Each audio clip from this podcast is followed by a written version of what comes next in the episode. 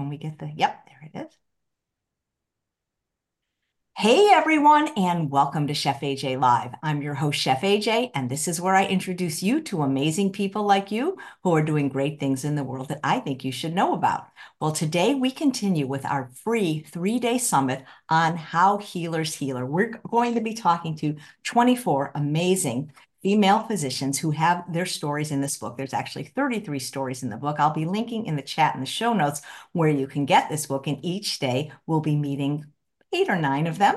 And today, allow me to introduce Dr. Renee Thomason. Hi, thank you, Chef AJ. I'm very, very, very excited to be able to participate in this summit. Um, I want to start off by kind of first introducing my colleague, um, Dr. Gorey. Um, Dr. Gorey is a board certified um, OB-GYN. Um, she's also board certified in lifestyle medicine. Um, she has a strong emphasis on women's health and their well being. Um, Dr. Gorey understands the unique needs and challenges of women at every stage of life. Um, she is a trusted advocate. Um, she completed her medical school education at the Arizona College of Osteopathic Medicine. She also pursued her residency um, at OB-GYN at Ascension Healthcare Systems in Detroit, Michigan. Um, she's now residing in sunny Florida sunny Central Florida. She cherished an active lifestyle with her three children, her supportive husband, and her beloved Bernedoodle. Um, oh, what's the Bernedoodle's name? Henley. Oh, I love it. Um, Dr. Gorey is also passionate about delivering meaningful health solutions. Um, she combines her expertise in evidence based gynecology with the transformative principles of lifestyle medicine. Um, her holistic approach addresses a broad range of women's health concerns, including conditions such as PCOS, uh, infertility, metabolic syndrome, and menopause. Awesome. Take it over, Dr. Gorey. Thank you so much. Thank you, Chef AJ. Thank you, Dr. Thomason. It is such a pleasure to be here.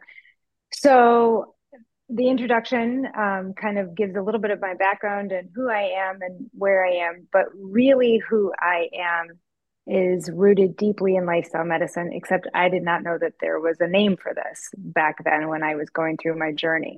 So, currently, just to kind of tell you where I am right now, currently I am practicing as a gynecologist with Alara Health, which is this amazing collaborative platform where I get to merge two things that I absolutely love to do and very passionate about.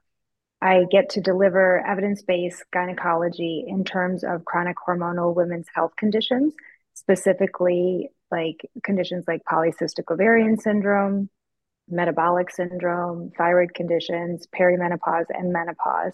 And I get to use the concepts of lifestyle medicine in this unique space where it has just not really been addressed as as over time and with years of practice in the traditional clinical setting myself i just was never able to spend the time with my patients that I, the way that i wanted to and help patients make meaningful changes and offer sustainable solutions so that they can live their best life take control of these hormonal conditions that were plaguing them and be able to really reduce their risks for long-term health diseases and complications.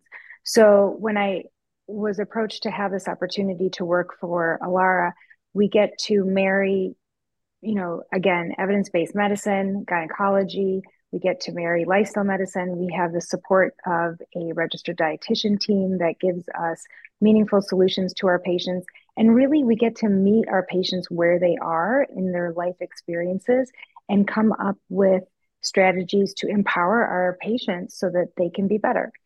All of this is so it's my passion project and the reason why i'm super super excited about it i mean literally i can't stop talking about it. People are my my closest family circle and my unit are like enough. We don't want to hear you talk about this anymore. But i'm so passionate about it because i personally have struggled with a lot of these conditions. And when i was going through my journey it was so piecemeal and i was trying to get solutions and trying to get answers. And even as an educated provider in this space, I could not get the answers that I was looking for.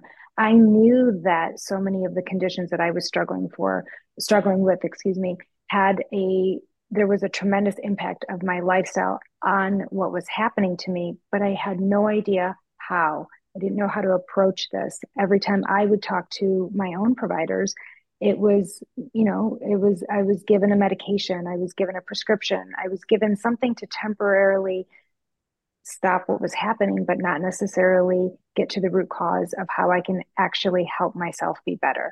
So I'd like to read a little bit from my book, um, from my chapter in the book. This is chapter 21. And this just kind of highlights a little bit of my journey. And um, I hope you enjoy. A journey of hope from burnout to blessings, how lifestyle medicine saved me. I don't recall if there was a defining moment that made me change. All I know is that I could not continue down the same path. There were so many times that my health took a backseat to the continued imbalance of work and life. The irony of the situation was that I was supposed to be the one promoting a healthier lifestyle for others. I was supposed to give advice on diet and nutrition for women during adolescence, reproductive years, and menopause. The truth was, there were many times that I felt like a fraud. My personal journey and unhealthy relationship with food and exercise began in my teenage years. Somewhere along the way, on my quest to perfection and acceptance, I learned that food and later exercise was the perfect buffer for discomfort. The discomfort was subtle sometimes. It came in the form of a bad grade on a test, and at other times it was a blatant rejection or discrimination. Regardless, I never developed the coping skills that I needed to lean into the discomfort, but rather did everything in my power to make it disappear quickly. As the years went by, I became embroiled in the rituals of practicing medicine as an OBGYN physician and learned more maladaptive behaviors that would continue to buffer the stress of trying to balance work and life. While my story is not unique for overachievers, I was so deep in this reality that I began to wear it like a badge of honor. I suffered in silence with infertility and miscarriages for many years and would rub salt in my wounds by having to put a smile on my face and take care of pregnant women daily. Instead of embracing trauma, I pushed through it and continued to overwork and numb the pain. While most people embarked on their infertility journey with fierce determination, I found myself fitting it in, busy, uh, fitting my treatments in um, during my busy day. I would never dream of this type of schedule for my patient, yet somehow it was totally acceptable for me. Eventually, we were blessed with our children, but the stress of work and now family life took on a whole new form. My friends and family were in awe of how I was able to manage all the things. I I would um, be able to work many sleepless nights and then go on to plan the perfect kid's birthday party. It took I took the accolades that were thrown at me as an accomplishment rather than the truth that my overloaded schedule was slowly chipping away at my physical and mental health. Slowly, I developed insulin resistance, borderline diabetes, elevated cholesterol, autoimmune thyroid disease, and gastrointestinal reflux, even though I looked completely healthy on the outside. Initially, I was very regimented with diet and exercise. And as with anything, if I worked hard enough, I was certain I could beat my fate. Unfortunately, that was not enough because of the constant stress and lack of sleep in the background. I tried every diet and healthy way of living. Subconsciously, I began to chase a number on the scale or a lab value to announce to the world that I had finally arrived there. I was certain if I accomplished this, I could finally relax and breathe a little easier. I found lifestyle medicine by accident. It started with a podcast about managing your health and ma- by managing your mind. The message was clear. There was no quick fix to uh, or perfect diet to achieve the health goals that I was always striving for. I, it was all about putting yourself first and approaching your life from a place of love and abundance. This was mind blowing. Never in all the years of my adult life did I put myself as a priority and truly practice acts of self care. Slowly, I started noticing how my body felt with certain foods that I ate. If it didn't feel good, I would no longer indulge in it. Gradually, I moved to a primarily whole food, plant based diet. And then, with that, the next logical step was to remove processed flour, processed sugar, and the results were subtle yet utterly profound. The reflux, the, ba- the brain fog, the hot flashes of perimenopause almost disappeared. I felt like I had discovered an ancient secret and I could not wait to share it with others. So, my journey with lifestyle medicine again comes from a very personal place. And I struggled with PCOS. I struggled with infertility, you know, the insulin resistant that kind of comes from chronic years of this. And I really truly felt like what I wish I had now, having indulged and immersed myself in lifestyle medicine, was the power of connection as one of the pillars of lifestyle medicine.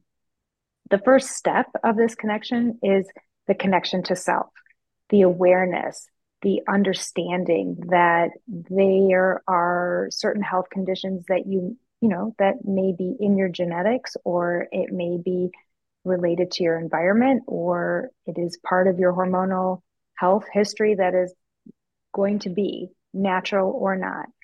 But yet we have this awareness where we know deep down inside that regardless there are certain behaviors whether it's food seeking behaviors, whether it's sleep deprivation, whether it's just managing our mind and managing stress, that we want to be able to kind of become really granular and specific about and see if we can come up with an action plan to help patients figure out that it's the whole picture when it comes to how we're taking care of ourselves. So again, I speak primarily in the context of women's health and hormonal health because that's what I what I do but I like to meet patients where they are and talk about, you know, are you ready to change? Are you ready to make these connections with yourself?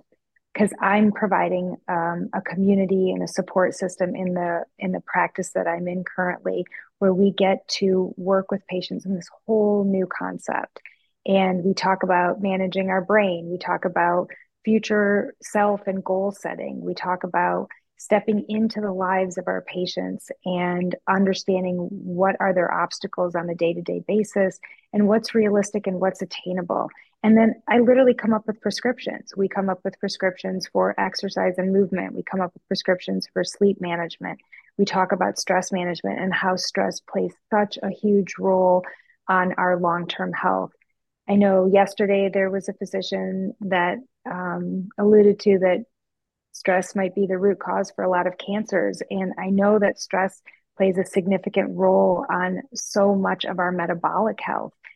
While it's hard to pinpoint and measure stress, the chronic fluctuations in our stress response definitely changes our body's way to metabolize glucose and creates a picture of insulin resistance that can lead to weight changes and weight gain that can lead to um, an increased risk for obesity and heart disease and stroke and diabetes. So there's ways where we can find places to make some change. And that's what my message is all the time. And again, I didn't even know that this field of medicine existed prior to my own self-discovery, you know, a few years back. And I'm I'm so thrilled to be able to be part of this community that I'm in professionally, but also part of this community, this lifestyle medicine movement because it's giving me the opportunity to let patients know that there's a way to think out of that fog that seems to happen where we feel like we're victim to our hormones or we feel like we're victim to our metabolism and we can't make those changes to be able to help ourselves move forward. That must have been incredibly difficult for you to have suffered um, with fertility issues while being the doctor to people that were having babies. I can't imagine how hard that was. It was, um, you know, it was the culture and the time that I was in. Um, it was not acceptable to talk about your personal stories. I had to have my game face on all the time. And so, with that being said, I I I did not know how to process my emotions. And that's such a huge component of really being able to move the needle and start making changes with your habits that can help improve your long-term health span goals. I I didn't know how to process it. It wasn't something that people talked about. I just had to suffer in silence. And and now, you know, thankfully that was a while ago and and thankfully women's health is having a moment right now and um, there's conversations and there's social media and there's different platforms and outlets that are really really highlighting some important difficult conversations so i do feel that there has been some forward progression in that area but when i was struggling through those parts of my life um, i felt other than the support of my immediate you know people, my family, my husband, I I didn't feel like I had the right support system to to go through that that journey. Hmm. If it were happening today, would you would you have the right support system? And what do you recommend to your patients that have this issue?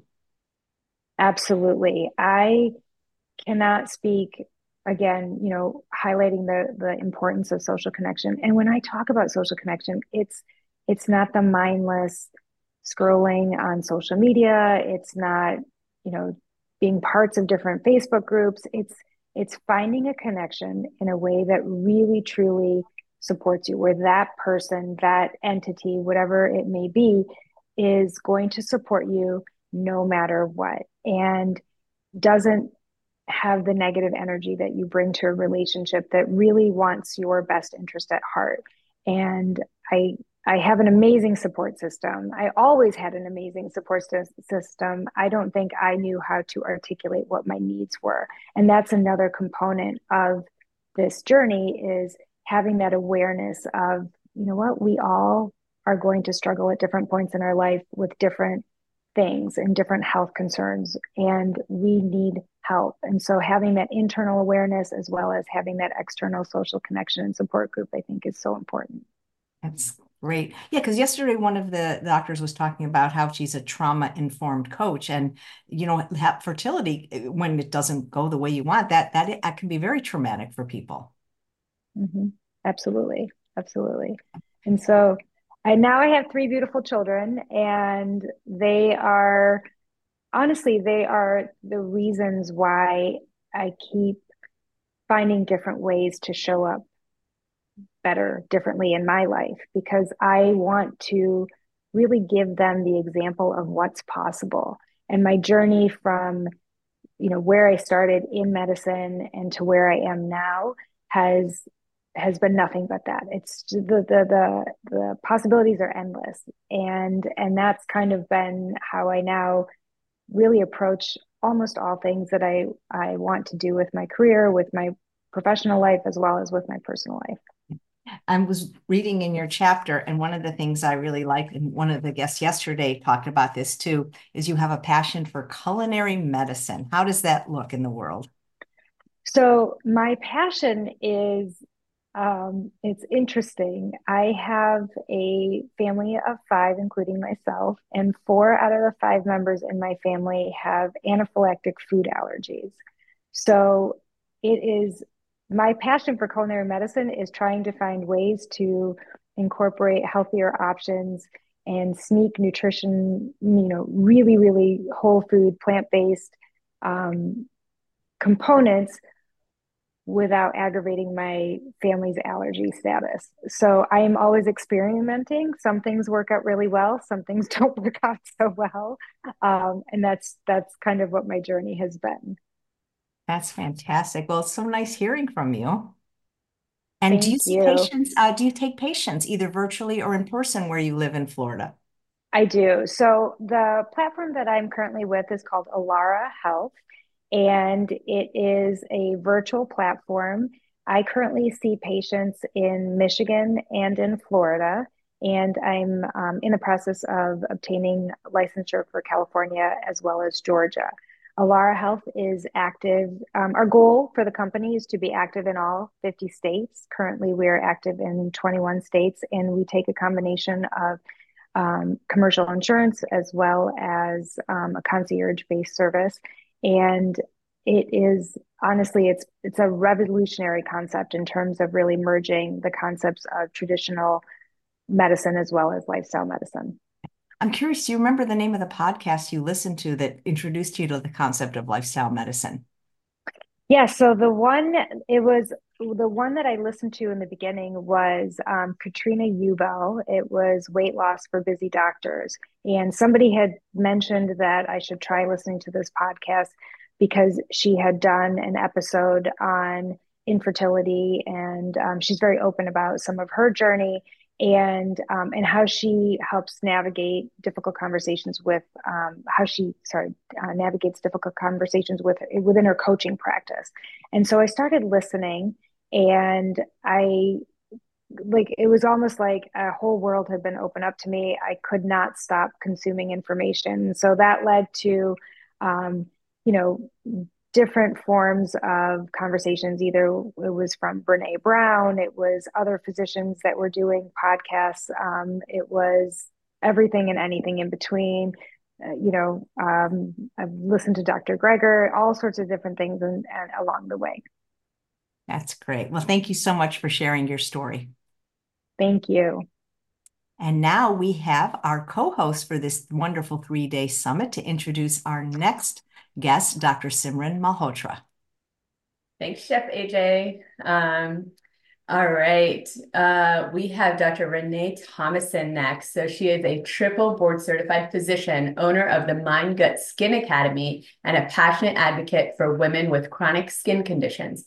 She was diagnosed with alopecia areata at a young age, so she understands the emotional and physical toll that chronic skin conditions can have. Dr. Thomason's personal experience inspired her to become the first graduate in her family. She completed her MSc and pursued medical school. Her expertise in family medicine, obesity, and lifestyle medicine allows her to help patients improve their gut health and lifestyle and ultimately leading to a better quality of life. Her ultimate goal is to empower women to take charge of their health, feel confident in their skin, and build a supportive community. Dr. Renee is, dedicated to using her knowledge and experience to help others heal and live their best lives. Welcome, uh, welcome, Dr. Thomason. We're excited to have you. Awesome. Thank you, Simran. Again, thank you, Chef AJ. Um, I'm very um, excited um, about being here and speaking more about the book, but I guess more or less the book shares my journey, so I can just kind of talk about that. Um, so I guess uh, as of right now, I am uh, like Simran said, um, triple board certified in family medicine. I'm a family medicine physician, um, also obesity and lifestyle medicine. So I kind of share the journey about how I end up getting certified in each. And I'm also finishing up certification in psychodermatology, which is basically focused on psychocutaneous medicine, just how the mind and the skin connect. Um, so I was diagnosed with alopecia areata um, at the age of eight years old. So I used to have long, beautiful black hair, kind of going down to the to the mid part of my back. Um, and being raised in South Carolina, your hair was like um, your glory. It was like your crown. Um, one day, my parents found a spot that was in my head, and we just kind of ignored it for a while. But then my primary care doctor made me go see a dermatologist. So I went to four or five different dermatologists before I actually got the diagnosis of alopecia. Um, it was traumatizing, uh, very traumatic. Um, being diagnosed with that at the age of eight, I felt like a piece of my identity was stripped from me. Um, I went through, let's see, primary school, middle school, high school, I was getting a combination of treatments of steroid injections, and kind of at that time, it was like with this big old gun, they would like literally just stab me. It was traumatic every time I went. Um, I cried. Um, a lot of times when I went to the dermatologist, it was really kind of focused on treatment, but we didn't really talk a lot about my emotional health and my mental health kind of at the time. Um, every time I put the work in with the creams, with the steroid injections, with the oral steroids, my hair would grow back. I would feel normal. And then once we kind of backed up on the therapy, my hair would again come back out. And then I started feeling like um, the outcast, having a lot of the depression, anxiety. And that was never diagnosed in my youth. So I would say from middle school age going up into college, it was always this emotional roller coaster of just mixed emotions and loss of identity and trying to be like everybody else and not really feeling like I was heard, not by my doctor, not by my parents. Um, just having a lot of bottled up emotions. I didn't really know what to do with it. Um, I was determined to be able to help people like me. So I applied to college. I was the first college graduate in my family. I was determined to become a dermatologist because, you know, at that young age, I thought that I was going to like find this cure for alopecia to be able to help everybody. Um, so fast forward, I end up getting my master's in biomedical sciences because, you know, I had to learn all the things in the lab. Um, went to medical school and was really excited when I was in um, different top dermatologist labs studying alopecia. Um, but I lost my passion in medical school because I saw that it was really more the focus of finding a treatment for alopecia. It's autoimmune. We still to this day don't really know what is the cause of a lot of it. There's a lot of postulated things, especially with it just kind of being a an inflammatory type thing, but we don't have to get into the nitty gritty with that. But at that time, I got really bored and really frustrated and didn't really see how it was going to help anyone like me because I was more interested in the mental and emotional part of it.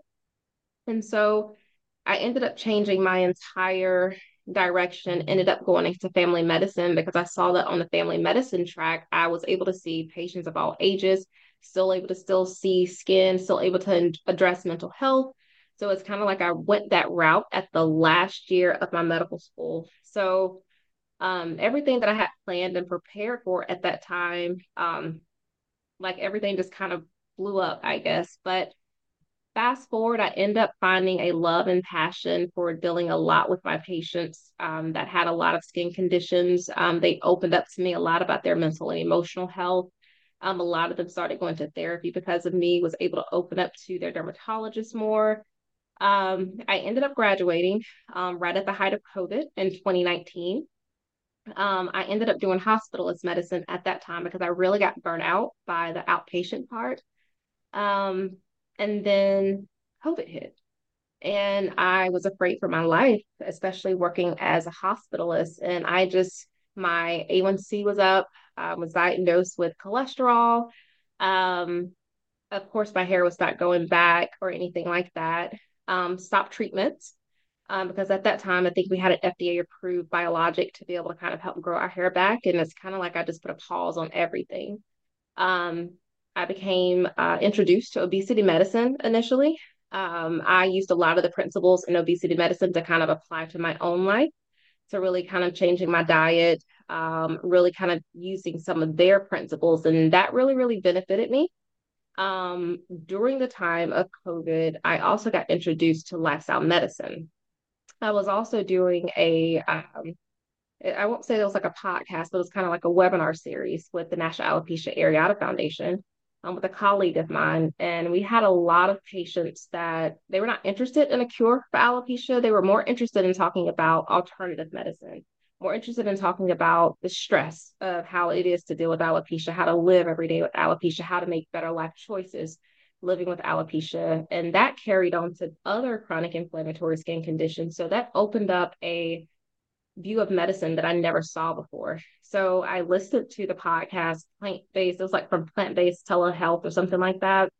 And it really talked about lifestyle medicine, how changing your diet, et cetera, et cetera. So I initially got opened up to the um, community of lifestyle medicine. Um, I ended up talking more about that with the autoimmune community.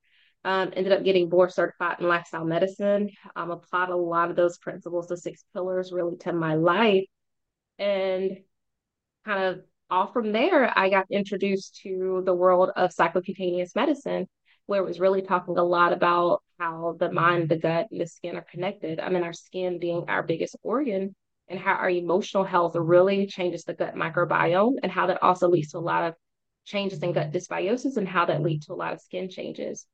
Um, 30% of most individuals that are diagnosed with a lot of chronic skin disease, they have an underlying mm-hmm. level of depression and anxiety. A lot of that can lead to a lot of poor life choices. And especially as we're getting mm-hmm. older in the 30s and 40s, that's when you start to also see changes in other aspects of your life diabetes, cholesterol, hypertension, all of that. So I felt that I was in kind of a unique position, especially as being a patient, as being a physician, being able to use evidence based medicine and being able to feel great that I was able to be educated to be able to pull all of these principles together to be able to kind of help this population of people that have chronic inflammatory skin disease and kind of being an advocate for them and really kind of giving them principles that they can use in their everyday life to really kind of change their overall quality of life because a lot of times there's no cure for our disease. It's just kind of something that we have to live with but they also need advocates to really kind of say hey how you're doing? How is your mental health? How is your emotional health is there any medicine that you need? Um, how are you addressing all of your other chronic conditions other than your skin conditions? And so I feel that I'm kind of that middle person, kind of to be able to kind of partner with different dermatologists and with different clinics to be able to kind of help this population Um, a lot of times um, when you're dealing with what is up under the precipice of psychocutaneous medicine, um, a lot of time the dermatologists don't have a lot of time to really kind of really sit and talk to the patient. So I just feel that that's a a really unmet need that we have. And so I just feel that my heart and my passion has really kind of met to where I've met my tribe or my people to really kind of help make a difference in other people's lives. Um, so yeah, that's really kind of really what my chapter is about and really what it's about my journey. So I did come up with the Mind Gut Skin Academy, which really kind of initially focused on women just to kind of give them evidence-based medicine. Um, and so that has now kind of, um, since I finished up some more training, I will be taking patients more in the fall as I continue to open up my clinic, just more really going to be more of a telemedicine clinic. Um, Thank you so much. And uh, so alopecia is an autoimmune condition. Mm-hmm. It is, yes, ma'am. Interesting. So is there any way to prevent it before it happens? Like, does diet help at all? Can a plant-based diet help prevent it or treat it in any way? Um, yeah, so not necessarily prevent it, um, because it is autoimmune. Um, there's still a lot of speculation of the etiology of alopecia areata. Um, a lot of things what we're seeing is that it is a Th17 uh like driven um I won't get too nerdy. Basically, how our immune system really just kind of attacks the hair follicles but it's been shown that if you're able to kind of change to some plant-based being able to really focus on some micronutrients that it can make a difference but it's not going to cure the disease. Yeah. And there's a question from julie. Is there such a thing as stress-induced alopecia? Um, she said there... hers it started the size of a dime and now is a quarter size bald spot uh, a prescribed cream didn't work and uh, the person isn't plant-based, eats a lot of fish, but doesn't eat processed food, can anything help with that? Yeah, I would say that there are, um, since this platform is not really for diagnosis with anything, I can kind of say that if it is something that she has, I would say I would recommend what she's, what I'm hearing is that it kind of started off as a quarter size and it kind of got bigger. That sounds more like alopecia areata but she would have to go to a board certified di- dermatologist to be able to kind of get a skin biopsy to be able to kind of get the official diagnosis. And there are a lot of different treatments based on the type of alopecia that she has. Do you see patients uh, virtually or in person in your practice? Yeah, I will be seeing them virtually in my practice more towards the fall as I'm just kind of gearing up, changing from a coaching based practice. That's what I have now with the Mind Gut Skin Academy to now to where I'm just kind of transitioning to allowing that to be my practice. So in the fall, I will be able to see patients in Virginia and the Midwest and working on my California license now. That's great. Everybody's working on California. That's perfect because that's where I live. uh, do any of the doctors that are in the uh, Zoom room have any questions for any of the doctors that have spoken so far? I guess one of the questions I have is um, Gori and I talked uh, offline since uh, we were getting to know each other. And um, i know her experience um, of being the doctor and the patient. Um, and of course renee just shared her uh, beautiful experience. I wonder like for anyone out there who's a healthcare professional um, it doesn't have to be a doctor just a healthcare professional who's also uh, dealing with their own diagnosis or their own health journey what is the one or two things that you would share with them that really helped you get through and um, continue to show up for your patients? Um, I would say for me, um, is that it's important to find your tribe, especially if you're somebody that has a chronic skin condition. Um, because I've learned that it's the support groups that really help me kind of deal with the emotional ups and downs with alopecia and to not really pay attention. I mean, you can be inspired by these Instagram influencers and all of that, which is great. But, you know, I'm happily bald. I'm, I'm actually able to talk to you, but it took me a while to get here. So make your journey your journey and don't compare your journey to anyone else. Um, but find that support that you may need.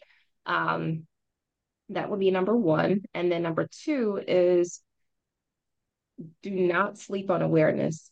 Um, be aware of your emotional and mental health and do not be afraid to ask for help.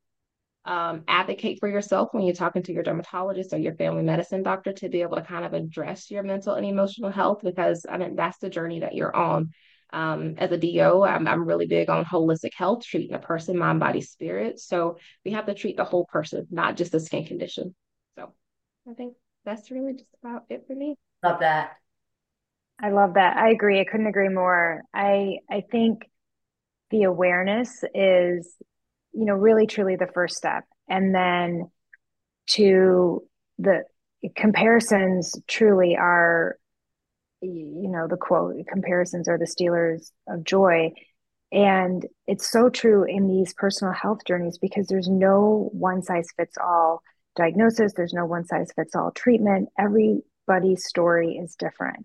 And so everybody comes to the table with such different unique experiences and that's the key is to kind of really find somebody find a provider find your your team of people that can understand where you are what you're coming you know to the table with what your challenges are and then come up with a plan. And if it's not working to continue to make changes because that's where the power of this community and power of lifestyle medicine and the power, power of taking control of your mental health and your awareness really is because if something's not working you want to have the confidence that you can make make other habits to move yourself in a different direction and create these long-term sustainable changes so I couldn't agree more with what dr thomason said Thank you. And Dr. Thomason, we actually have one more question about hair loss. And since you're the expert, would you mind answering it?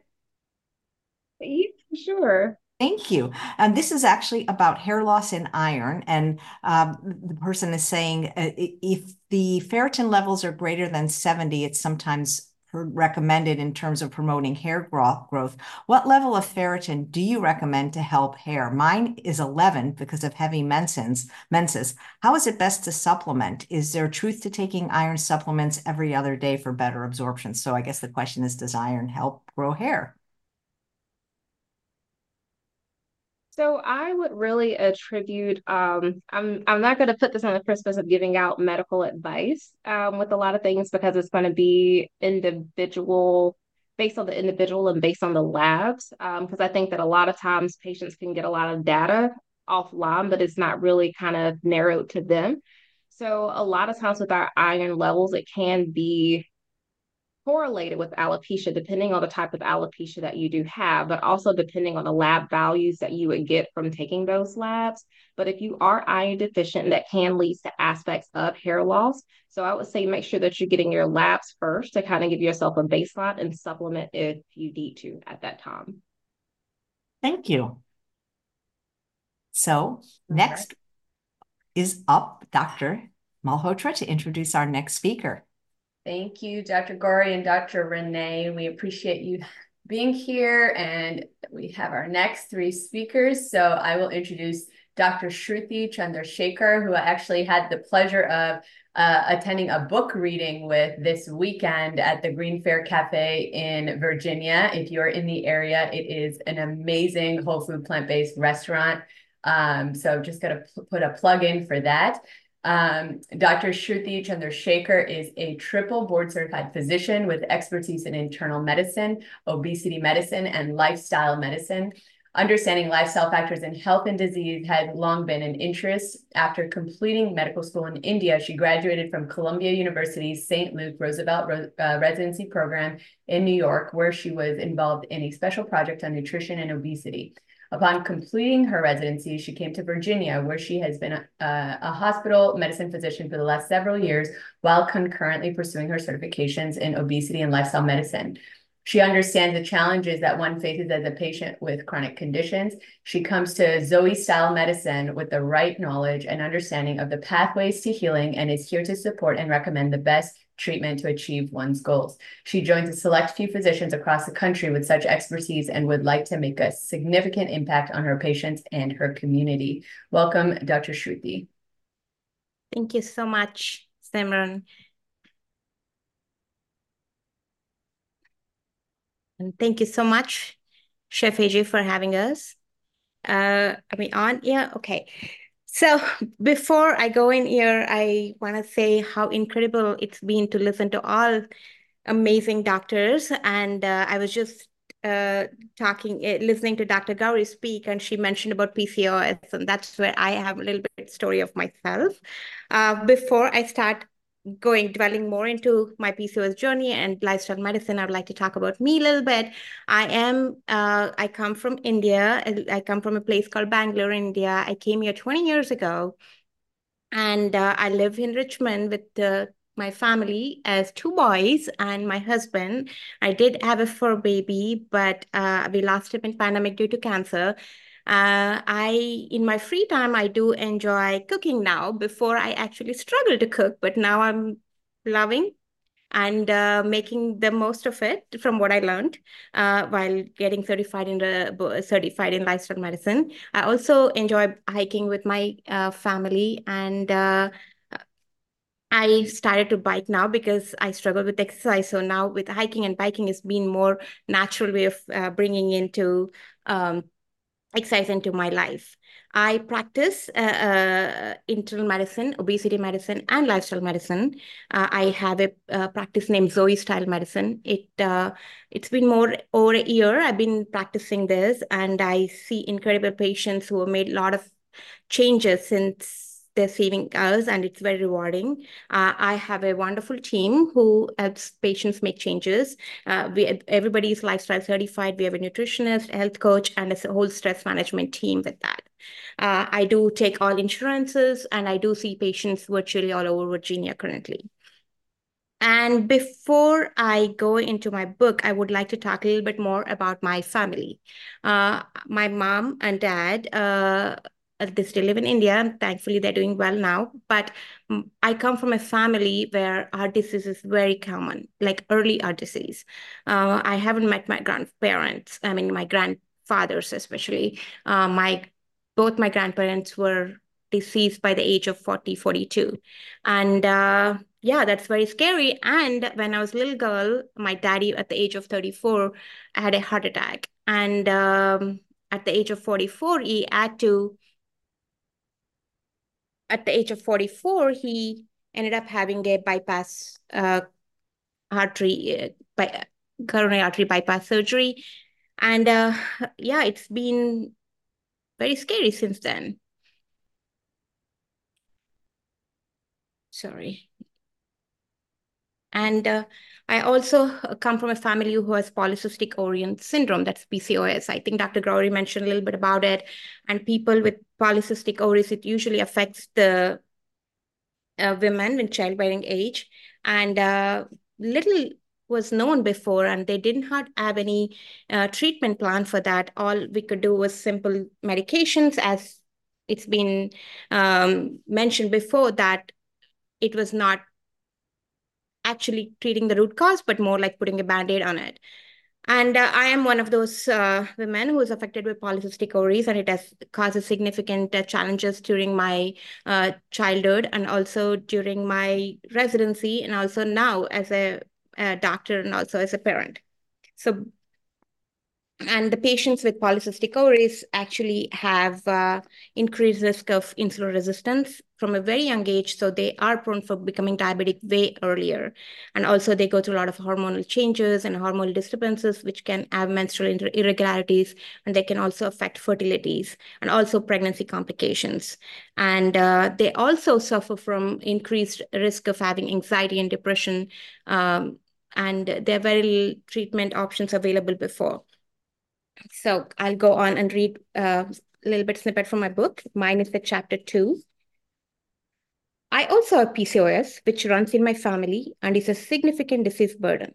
When I was younger, I was told that oral contraceptive pills were the only effective treatment for this condition. But lifestyle was not addressed, which I know know to be an effective treatment. While I practiced hospital medicine, I completely changed my lifestyle from healthy to one of convenience. I was eating a lot of takeout food as I had no time or energy or cook for myself. My PCOS got worse, which affected my energy and my sleep. I can say I was hardly thriving, but continued, continued with my lifestyle. After a few years of this lifestyle, we decided to have a baby. With PCOS, conceiving was a challenge. Pregnancy came with challenges, as I had to be on insulin shots and keep a close check on my sugars for the rest of my pregnancy. Pregnancy made me think about if there was something else I could have done differently in my journey towards my first baby boy. The following two years more challenges with a growing child, and I was fortunate to have another child. I was still trying to balance it all, but hardly succeeding. I couldn't lose the weight I gained this time around. I needed to be on insulin shots like my prior pregnancy. I managed somehow, but afterwards I was left with extra weight, extra responsibilities, and struggling to balance my life as a doctor and wife, and now a full blown diabetic. I felt ashamed that being a physician, I couldn't take care of myself, and I couldn't take care of my eating or medicines like I was able to when I was pregnant. This time wasn't like a nine month drill, but an uncertain timeline and unknown endpoint. I started to try the diabetic diet, and things got worse. To sum up my situation, I was a 38 year old with uncontrolled diabetes, my HbA1c numbers in the eights, and an overweight physician on four different meds for diabetes. I felt defeated. As my PCOS flared over the next few months, I had become severely anemic. I had to call EMS when I developed chest pain resulting from severe anemia. I, I had my babies with me, one four year old and another hardly six months old, both looking at the EMS crew coming into our home as I was about to be taken to the ER. I remember looking from the stretcher at my son's face. It scared me. At the hospital, I was diagnosed with severe anemia and coronary spasms. I needed a blood transfusion and I started on medications for my heart. I spent a night in the same hospital room where I treated so many patients, feeling crushed to be in this situation. I didn't want to accept the course of my condition and feel powerless. I knew I, to, I needed to change. The scare of almost having a heart attack and being diagnosed with a heart condition at such a young age caused me to panic, especially with two small children who depended on me. This is where I think um, the change started happening. This is the same time when Dr. Pradhan, who's editor of her uh, book and also a wonderful friend of mine, mentioned that she uh, certified in lifestyle medicine. I got curious. I'm like, okay, let me see what that is. And that's when I started looking more into that and started digging deeper. And then I learned so many things which I didn't understand how it could affect my life in such a huge way. I put in all those practices. Of course, it took a while. That was where the, a lot of the challenges came in. It's not only just learning, but also putting it into practice. That is where my patients also struggle in my uh, practice. Anyway, fast forward to four years since then, I feel that my polycystic ovary uh, have been well managed. I, for the first time in last four years, I haven't had any blood transfusions or needed to, you know, go through uncertainty of what's going to happen. And I am still a diabetic, but well controlled. Uh, I am on one medication rather than four different medications, which was causing me a lot of horrible side effects. Uh, during this journey, uh, I actually was struggling how to put into act of how to live my life in a new learned way. And that is when one of the doctors called Dr. Potlery, actually, she has come on Chef AJ a couple of times and she has taught me wonderful cooking skills. And also her blog is being like uh, my Bible in my kitchen, and uh, which has actually helped me make the transition into a uh, more uh, healthier, nutritional meals for my me and myself and my family, and uh, also in a traditional way, which is because that suits me the most and I appreciate the support I got there, and also made incredible friends along this journey who are also in the same path. Uh, so for now, so far, I've had almost over a year of experience in practicing only lifestyle medicine. And uh, it's been, I see quite a number of polycystic ovary patients. And I feel so empowered that I can teach them that there are ways you can do and you can take control over in your lifestyle, which can help you prevent the same path I've gone through. Probably they don't need to go through the you know diabetes phase maybe they can you know prevent themselves from being diabetic when they're pregnant and that will help them feel so much more control over what they're doing. Um yeah that's my story. Thank you so much Thank you so much. And I just want to remind everyone, if you get the book, it's really cool. Each doctor, in addition to their photo, their websites, their story, there's a QR code so you can actually use it to link to more information about them, their websites, sometimes videos. So get the book. The link is below. Wonderful. Thank you, Dr. Shruti. And next, uh, I have our wonderful Dr. Nandini Sunki Reddy. She is a family uh, physician, board certified in obesity medicine and lifestyle medicine. She is the founder of the Style Your Health MD YouTube channel and a paid speaker. I am. Uh, she is passionate about introducing patients to the fields of lifestyle uh, medicine and obesity medicine and helping them take control of their lives. She loves speaking on stage and sharing her message with people uh, even who are not her patients. Uh, she lives in Georgia with her husband and two children. So welcome, Dr. Nandini. Hey, thank you, Simran. Thank you for the wonderful introduction. And thanks, Chef AJ. Uh, it's been an honor to be on your show. And um, I graduated from Louisiana State University. I'm a board certified in family medicine. I'm also board certified in lifestyle as well as obesity medicine. Um, and uh, I live in Georgia. I uh, I lead a multidisciplinary obesity uh, team. I have a dietitian, exercise physiologist, and a psychologist in the team. So we, as a team, help patients lose weight and feel great. Um, so I see patients all throughout Georgia. I'm licensed in Georgia, so I work for, in Roswell, Georgia. So we see patients both virtually as well as uh, in in person. So I'm very passionate about the field of fields of lifestyle and obesity. Um, I think uh, they helped me a lot, like personally as well as professionally, to become a better doctor. Um, so a lot of times mm, uh, when you're diagnosed with a chronic disease like diabetes, high blood pressure, heart disease, you're sold on the idea that you're stuck with this disease forever. Uh, no matter what you do, you got to take medications for the rest of your life. And um, this happened uh, with my patients and in my own family. Uh, my father was diagnosed with diabetes at the age of uh, when he was in early 30s. So, and he was started on medications, and one medication led to the other medication, and like he was never i mean i've never seen a doctor sit down and talk to him about lifestyle changes and what you could do what he could do better in his life to help with his disease and uh, nobody ever talked to him about these. So he eventually he he kind of got an understanding that like hey no matter what i do i'm going to be on these medications. So and and eventually all the medications stopped working at, as usual the progression of diabetes. As you all know he ended up with chronic kidney disease and he was in dialysis. Um so he he used to have peritoneal dialysis like 10 to 15 hours a day so, and uh, it, it made him severely depressed because he was more social and he wanted to travel around the world. He wanted to interact with people, but it made him homebound. And it was overwhelming to watch him go through this. And even uh, finally, he passed away in September 2020, which was uh, which was devastating. But uh, after his uh, loss, like I, I started thinking, where did we miss? What are we doing wrong? How could we do this better? And it became an internal mantra like i should uh, i should help as many people as possible uh, not to uh, not to go through this. And uh, when i discovered the fields of lifestyle medicine and obesity medicine i was really fascinated to know more about this. I really wanted to know more about this.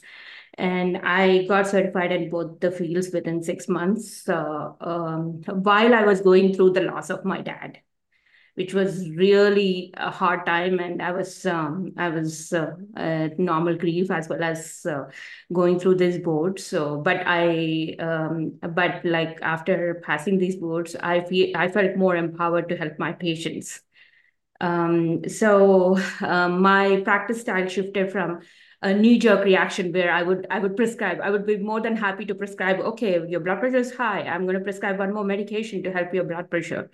But my conversation kind of shifted from that knee jerk reaction to, hey, what are we doing different? What are you, how is your diet? Are you sleeping enough? Are you, are you exercising? I mean, um, what are the things you're doing lifestyle wise? And I go through all the six pillars of lifestyle medicine. So, uh, And over the years, I helped several people like I mean get better, get rid of their medications or lower the doses of medications, which uh, which I feel um, uh, I'm really happy doing that. And uh, one of the patient who uh, whom who um uh, whom I really feel like I mean um, I've helped him was uh, I wrote the story in my book. He's a gentleman who when he came to me, he was on six medications, including um, two medications for his blood pressure, for his cholesterol, including his insulin.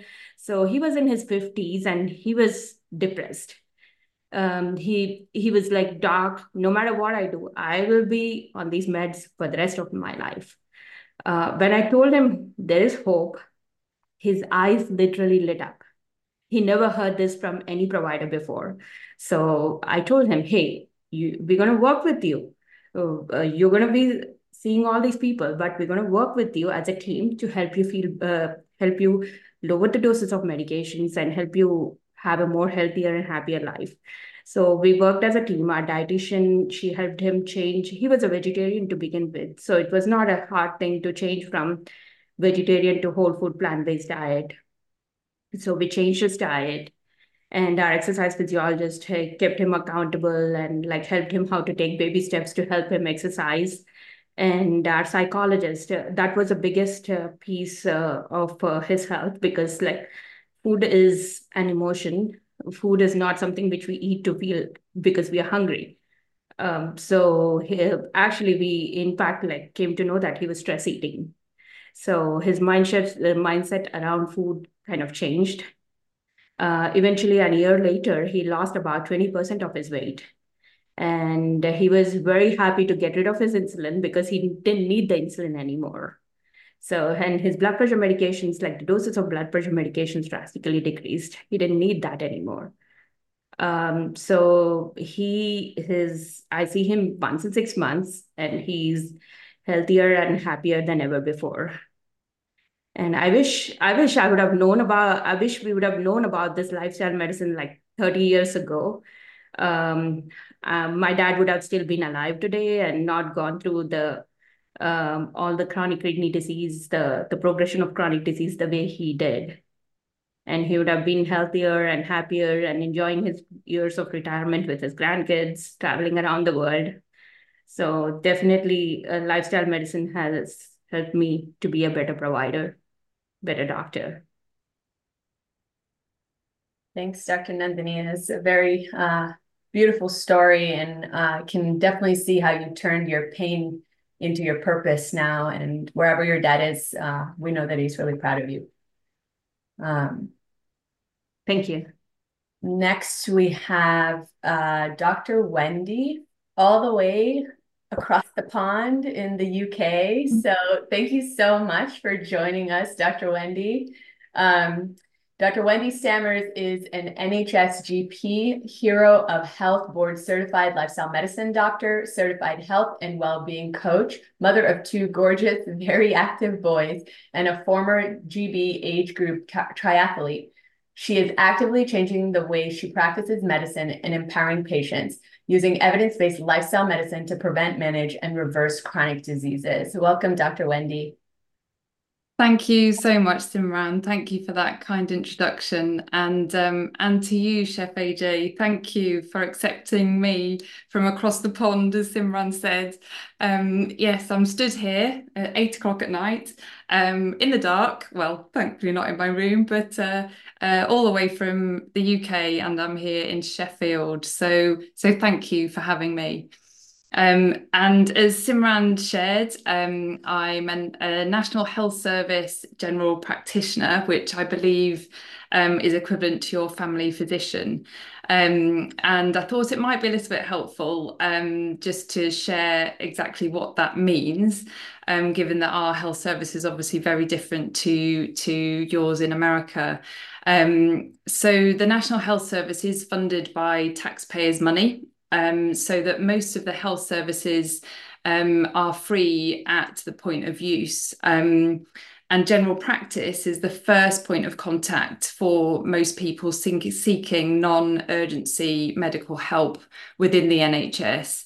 Um, and we as GPs are the main gatekeeper to secondary care, which tends to be provided in our hospitals or um, in community centres.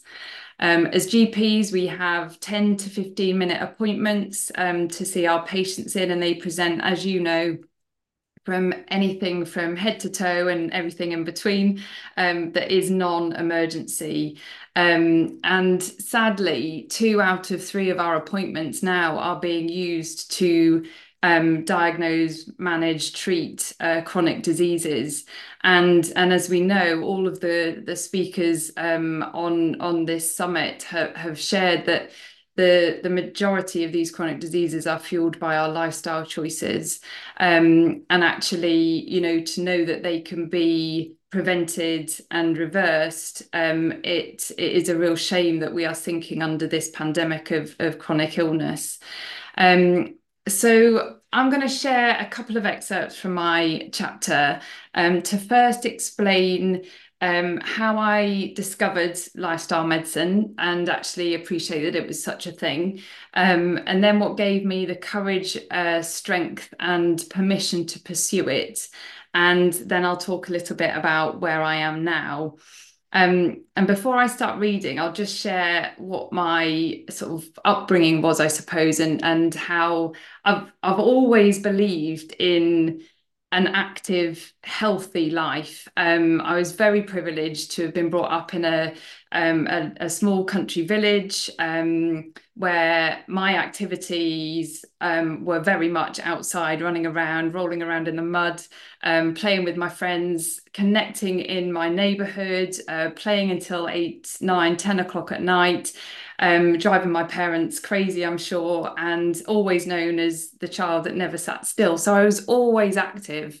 And I was also uh, blessed with a mum who cooked home cooked food. Um, it was whole food, it was healthy.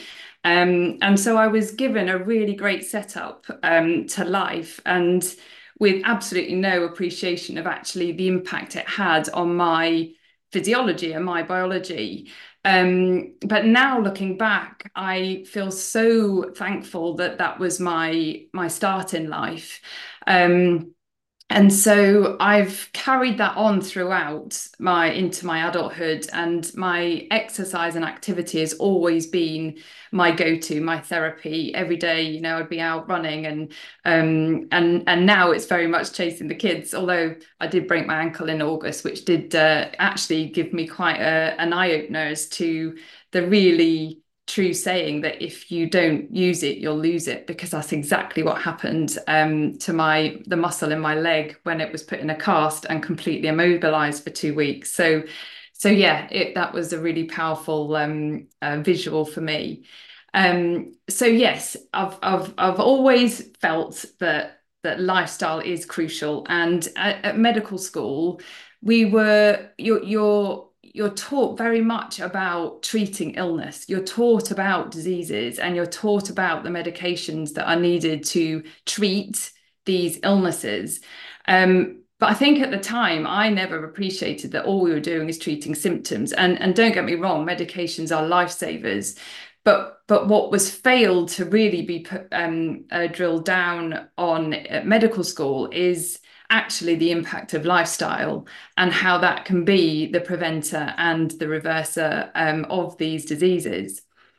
Um, so I always consulted in my GP practice, um, always tried to, to, to bring in the elements of exercise and um, nutrition. Um, and then I discovered that there was such a thing as lifestyle medicine. So this is the first chapter that I'm going to, first excerpt that I'm going to read from my chapter. Just bear with me. Back in December 2017, my dream was ignited when I was travelling in my car and listening to an interview with Dr. Rangan Chatterjee on BBC Radio. He was discussing his book, The Four Pillar Plan. That interview proved to be the turning point in my career. It was then that I realised where I truly belonged in the world of lifestyle medicine. Dr. Chatterjee's words resonated with me, and the scientific evidence supporting his ideas was strong and compelling. I knew this was a field I couldn't ignore. I loved being a GP and helping others, but I had grown increasingly frustrated with the system. I constantly found myself running behind schedule in my 10 minute consultations because I was more interested in helping my patients identify the root causes of their illnesses rather than just treating their symptoms with an ever increasing number of pharmaceuticals. I firmly believe that many of the patients I saw were suffering from imbalances in their lifestyles, and that if they could be equipped with the knowledge and self belief to address these issues, their symptoms would ease without the need for long term or lifelong medications.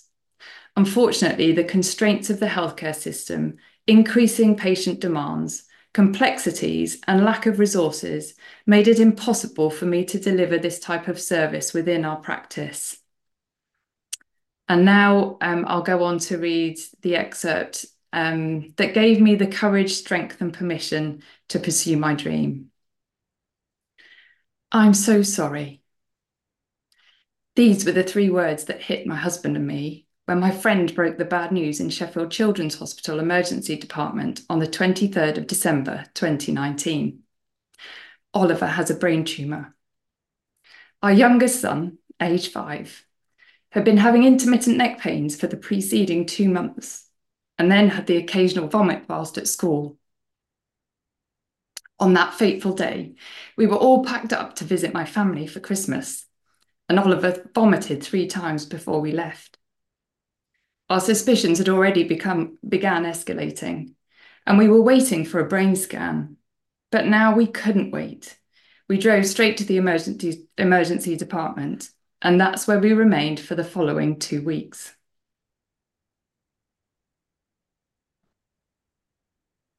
I'll just, sorry, I've just lost where I am there.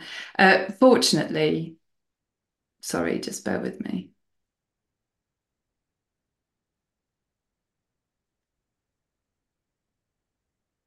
I'm just going to go into rewind. Sorry, I just lost lost my train.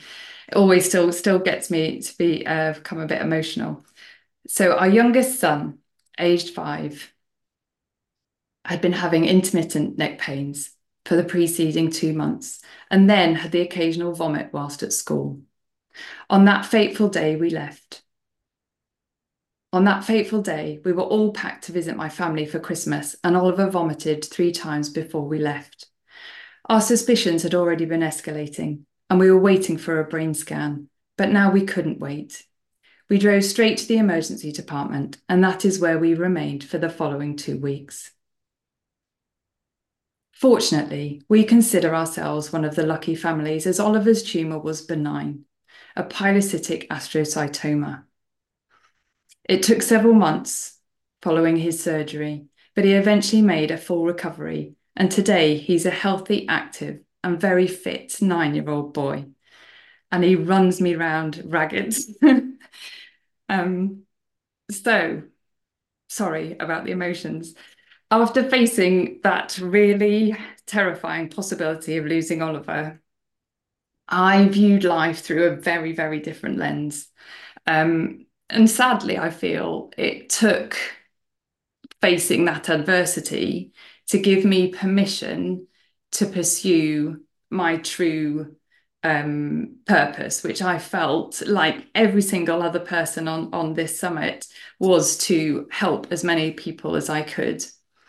Um, so, so from there, I was brave enough to step away from my GP practice, which was very secure, um, and and I delved into lifestyle medicine well and truly. So I binge read books um, written by world renowned leaders in lifestyle medicine. I binge listened to podcasts. I was a complete bore uh, to everybody because that's all I listened to and spoke about.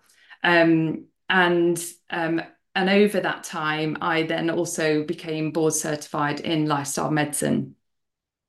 Um, through through reading and learning, I I couldn't help but then live this this this life based on the six pillars of lifestyle medicine. And um, a big part of of what happened in our household was to to convert over to a you know pretty much um, I say 90, 95% plant-based diet, um, having read all the evidence and listened to the amazing um, Professor Tim Spector talk about the, the um, impact on the gut microbiome and the effect that COVID had on the gut microbiome and the, the direct connection with ill health and um, the severity of and, and morbidity of, um, of patients suffering with, with COVID.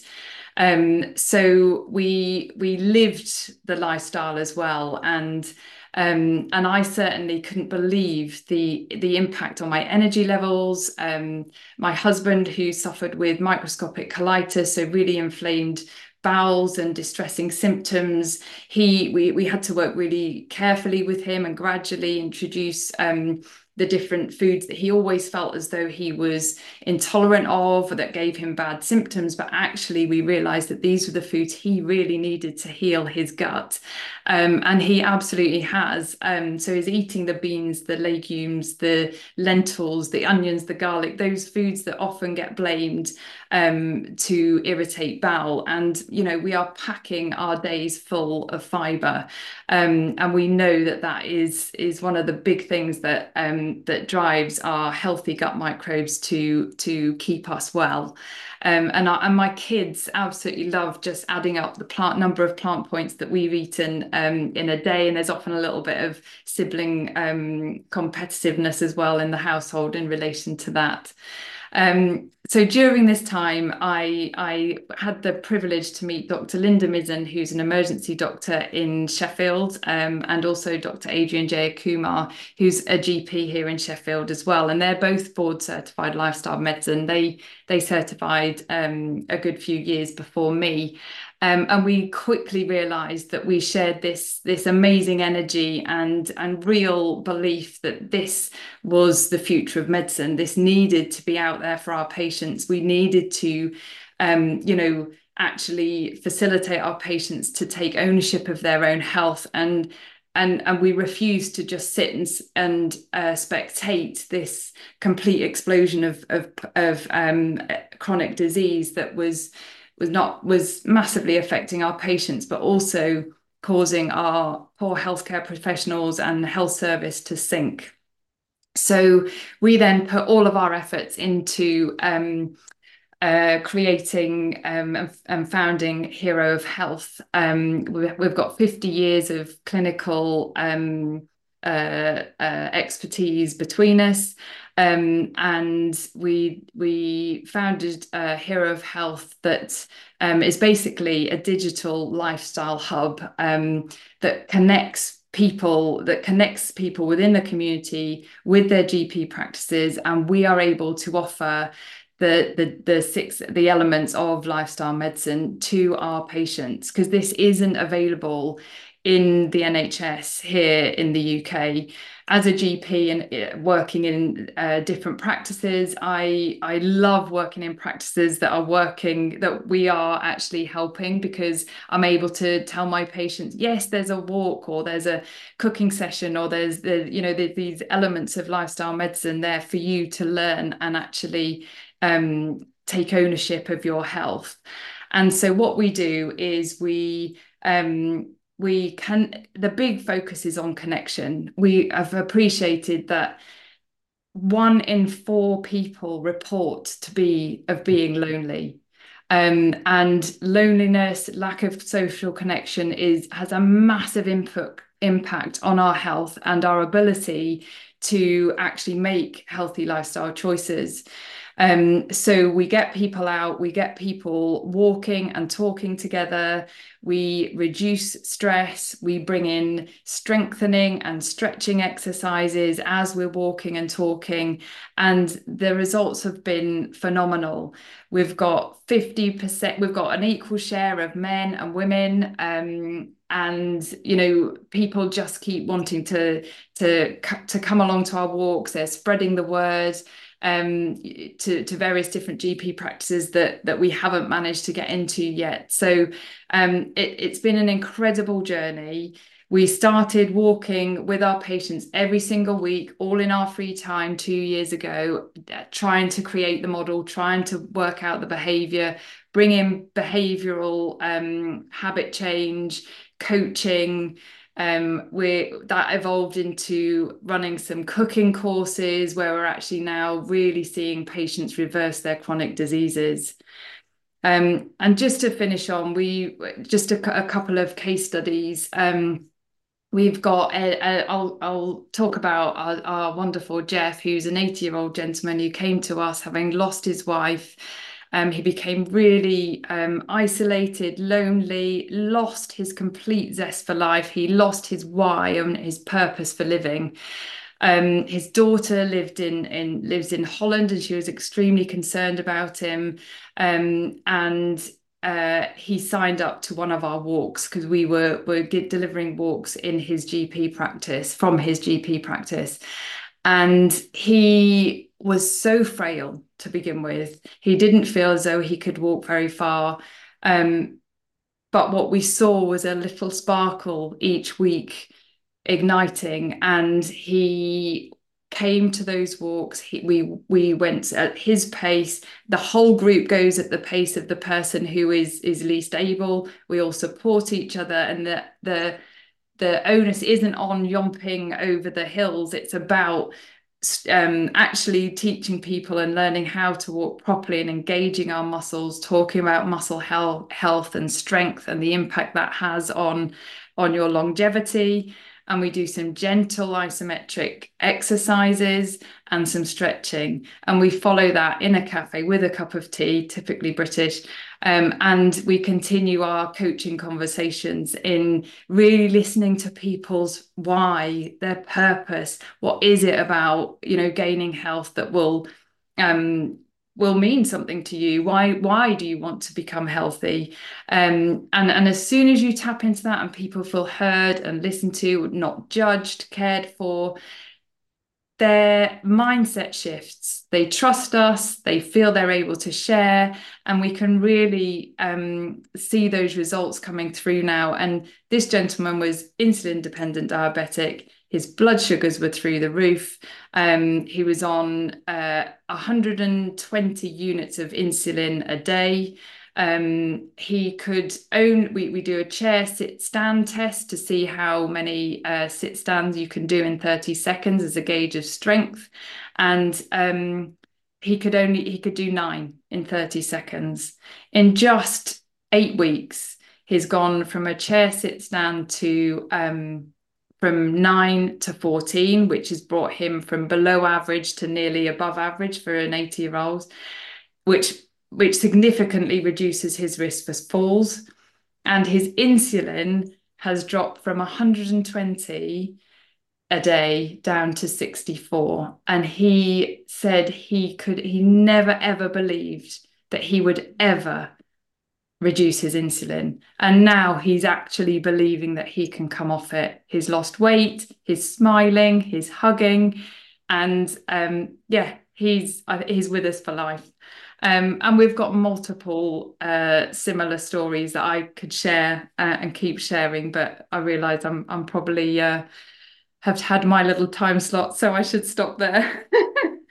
Thanks, Dr. Wendy. That was incredibly inspiring. And all three of you guys shared such personal journeys and and we are so grateful for your vulnerability uh, one of the things that you all kind of hinted to was the power of plants um, and one of the things that i feel like i'm always um, asked when i'm when i tell people i'm plant-based is oh that's it's expensive to eat vegan or it's expensive to eat plant-based um, maybe one of you dr shruti maybe can you comment on maybe eating plant-based on a budget?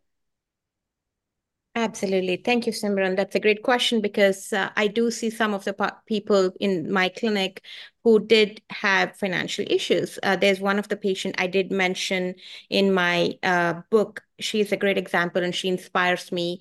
Uh, it's a little snippet I written that uh, she came to me in the beginning for the group classes. And that time, she's a lady who had actually had a bypass surgery and then had a lot of multiple medical issues. But she ended up regaining all the weight and she's on food stamps and then she's on disability. And then she was really struggling to make it end meet. And uh, she would run out of the food. Uh, and then she in spite of all of things, she was gaining weight. She had gained like 150 pounds over after she had lost all of it. And then after she came in, she went through all of her lifestyle coaching. Uh, she came through just to sit through, we, uh, and uh, she was making notes quietly. She didn't want to see any of us because she couldn't afford. That's what she said. But we are like, okay, let's see. And then she met with me finally, and she shared that she is already making some changes. She said that I really can't afford all the food, which we can go every week and go buy fresh fruit. Then we talked about like frozen foods, frozen fruits, and some of the frozen broccoli actually have more nutrition than you know, regular thing which we buy from them. So she invested her time in portioning her food. Like she started bringing a lot of more for oatmeal. She would just eat oatmeal and she wouldn't add berries because it was so expensive. Now she goes and buys herself a lot of berries and she portion sizes and she eats with the oatmeal and she makes it more nutritious. And same way she includes like all of the uh, vegetables. Like she buys all these tiny, tiny carrots and then she eats the same carrots for that week, but she's eating the amount portions. But next week she goes and spends on broccoli. And then the next week she goes and spends on oranges. So same way she is like able to include more of that. Uh, and then she's made tremendous changes. She's come off of medications. She's lost like so far 60 pounds in last six months and uh, continue to eat uh, on budget. And then I also have another patient who is not that economic, economically challenged, but she is so depressed and she does not have energy uh, to go shopping. And she used to struggle a lot to include plant-based things. So we went through this uh, ACLM, which is a uh, food as medicine jumpstart, and she started incorporating smoothies.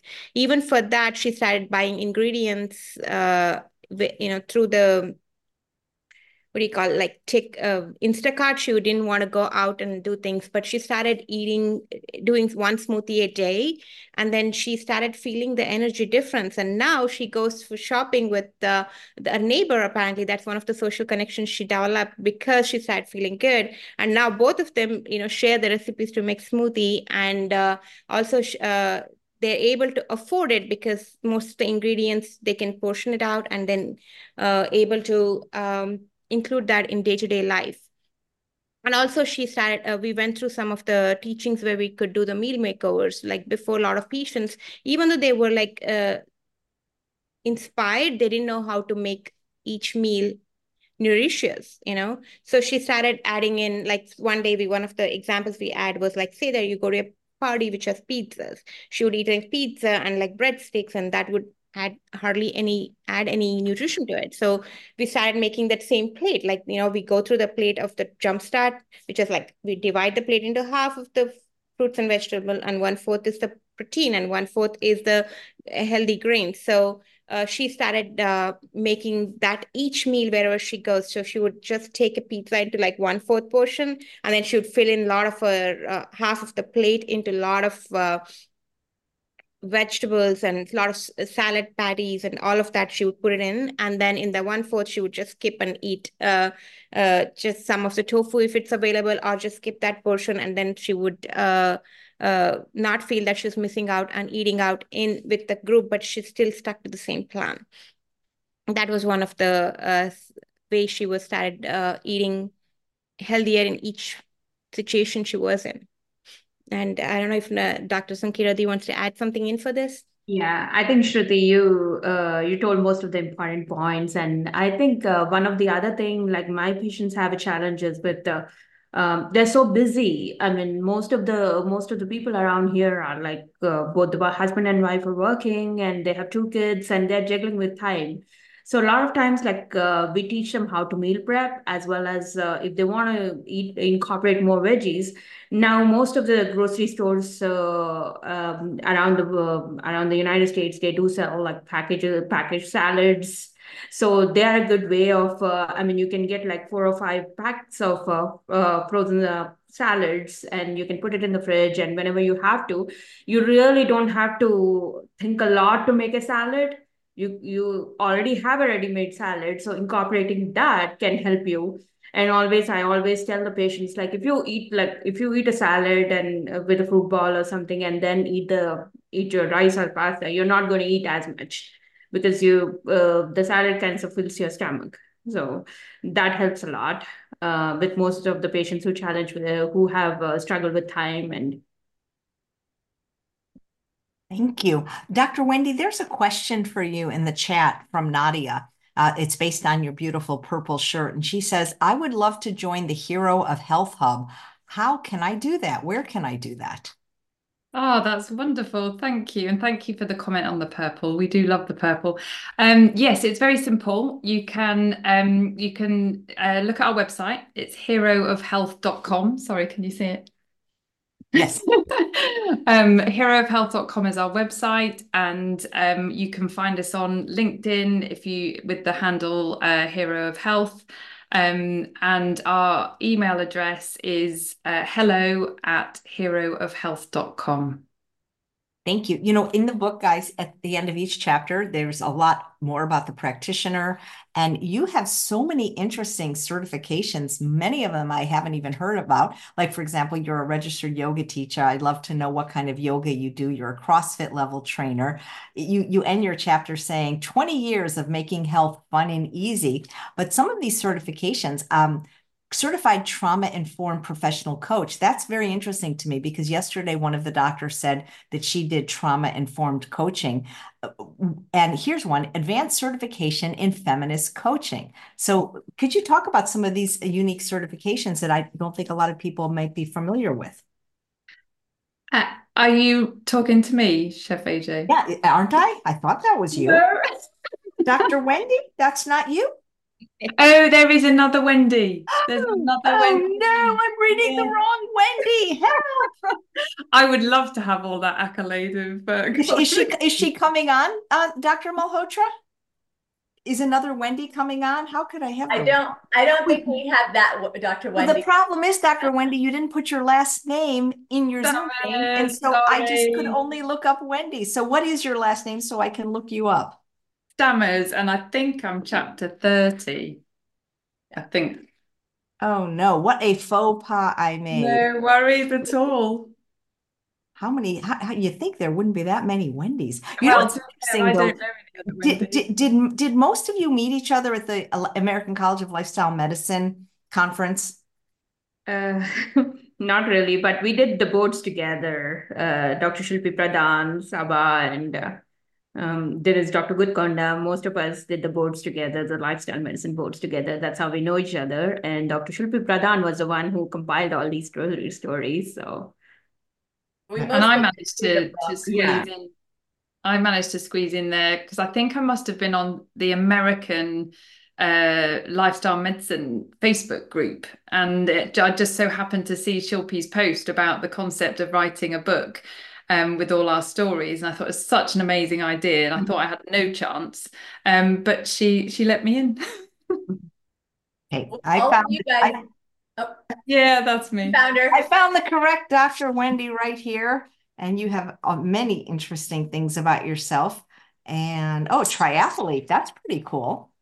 Well, used to be former, former but even then, I remember talking about the because you get such an array of, of shapes and sizes doing triathlons and and how you know impactful doing those kind of sports can be on your health. It was it was amazing.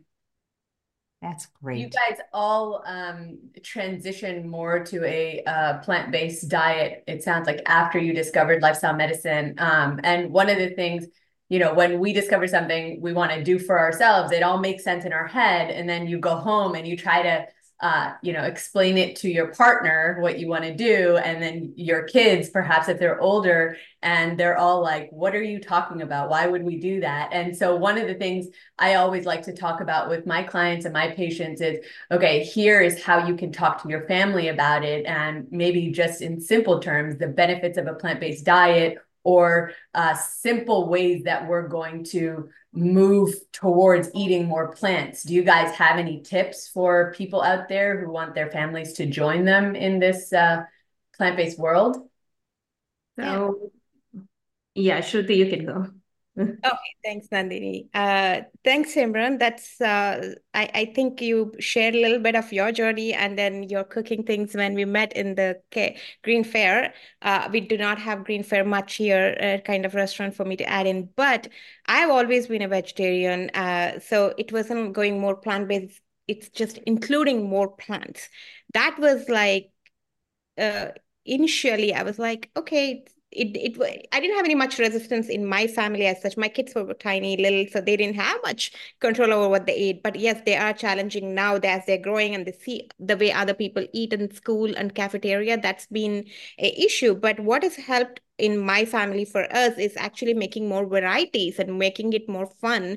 Uh, like uh, beans was not something, green beans is not something which anybody liked in my you know my kids but now we make it in so much easier and fun way. In fact we did have a, a family of four who had come in and they the kids did not like any vegetables but uh, we microwaved it in a you know, like long string beans, and we started with a little bit of garlic and a little bit of salt, and then it felt like a stick. They would call it like a they would call it like a green fries and then they ate it and they were like they loved it. Now mommy is like how did you make it? And then we including that uh, in her uh, apparently one of her favorites right now. But I think for us, we struggled more was uh, I'll talk about Indian food before, like in I think in the ancient India when they would eat, I think they were eating more like the way we are eating in plant based whole foods method. But now uh, it thinks it's changed and every, all the portions have changed. It's become more processed uh, carbohydrates and processed food and very little of vegetables. But I think for us in our family, we have gone more towards like uh, very, uh, you know, we cook without oil and we make a lot of different kind of vegetables. We go more varieties. So we do make it very similar to what Asian would eat, Asian Indians would eat. And now um, it's become more of colorful for them so they enjoy my kids and my family. They love that they feel more fuller rather than before they would eat a vegetarian meal but it was not well proportioned. They would be constantly considering of um, feeling hungry. But now including more of like sprouted lentils and sprouted uh, uh, you know bean sprouts and all of this it is filled in their things and they found it like really crunchy and the taste is more fun. They're more welcome to add in those things. And also uh, if they they don't feel hungry. That's why they feel like, oh, okay, even though I'm eating only plant-based and more of vegetables, I'm more full. And then even when we go on vacations now, um, they we stop in a grocery stores and we buy all these tiny, you know, food packs, which is all, um, you know, tiny, tiny cute they make this really nice carrots tomatoes and broccoli thing. So we just carry it on and that's their snack instead of like asking mommy can we get a fast food or anything? So it was well taken in our family and then it's we all are eating a lot of vegetables uh, more than when we used to eat just even though we're vegetarian this has been more of more plant-based whole foods focus. Yeah. Want to add something in there something that uh, my children really enjoyed was I we we create at Hero of Health we created a fiber uh, chart um, and so and and kind of divided it between in terms of the legumes the ve different vegetables the fruits um, the the nuts and seeds and those kind of things. And actually we I have that up on our um, on our whiteboard and they're often actually adding up and calculating their fiber content. And we you know we've tried to look at trying to aim for at least 40 grams of fiber a day um, and and and again like you Shruti with the colors the colors of the rainbow. Have you had a yellow? Have you had a green? Have you had a red? Um, you know and and looking at the real varieties. And and I'm even catching them now taking photos of their colourful plates and, and actually really owning it and feeling proud. And, and bringing them into the kitchen and, and them cooking themselves. And, and, and we talk about, you know, actually eating in abundance. We There's such a reductionism um, mindset out there um, and everybody is feeling like they're on a diet. And and you know we're, we're, constantly saying what what more can we add? So what else can we add there? And um oh have you have you had your your your you you know your broccoli or your um your uh, arugula I think you call it over there as we call it rocket? Um and and that eating in abundance and variety and color I think has been has been really helpful Yeah, I think my kids would love French fries, but when we made the sweet potato fries, the baked sweet potato fries with seasoning, they really liked it. Yeah. And the chips, if the kids love chips, but you yeah. can the same kale chips in the air fryer and it tastes good. Yeah. So and the rainbow, I agree with the rainbow because kids love uh, having colors in their plate, like we all do as well. Yeah. I mean, now I'm I'm such a salad person. I want to eat salad every afternoon. I mean, my lunch, I really want to eat salad. If I don't eat salad, I miss something. Yeah. Uh, um, so that that really helps. Like I mean, um, and the days when I don't eat salad, I feel the difference in in the way I my body feels. Like I feel exhausted. Yeah. Yeah. Yeah. I think the, the other thing that I've I've demonstrated is pe- it was it's been such a massive learning curve and i didn't know what a whole grain was when i came on this journey. I had no idea. I didn't you you hear it but I, I had no idea. And actually finding them is impossible in our supermarkets.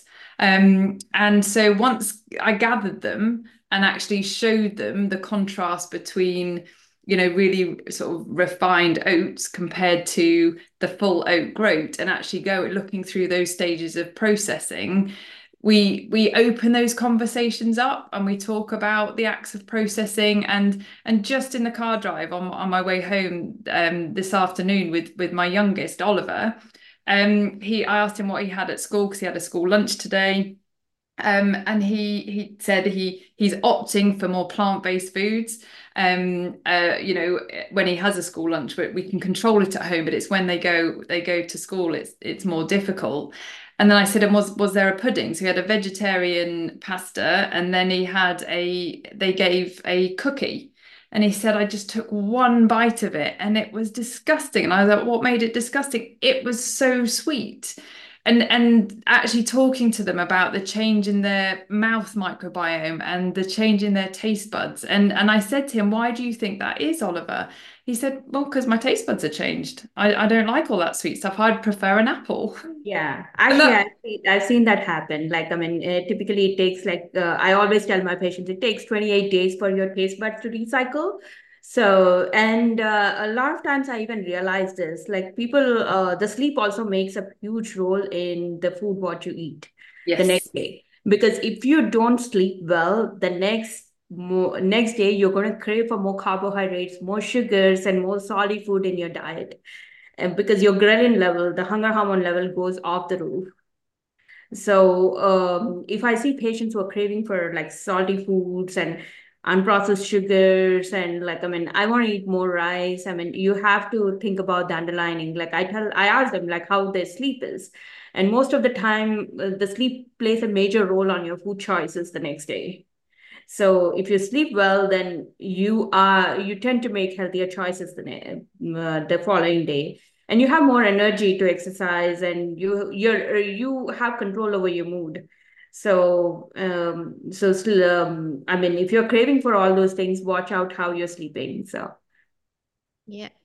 Great point you mentioned about uh, sleep, Nandini, and also you talked about mood too, right? Like in that, yeah. uh, I want to focus. I want to uh, touch a little bit on how uh, eating a plant-based, you know, high fiber food can help your mental health as well. I do see quite a bit of patients who do have a diagnosis of anxiety or depression. A lot of people do are, are on medication like SSRIs, where they're trying to lift up the hormone serotonin to feel good.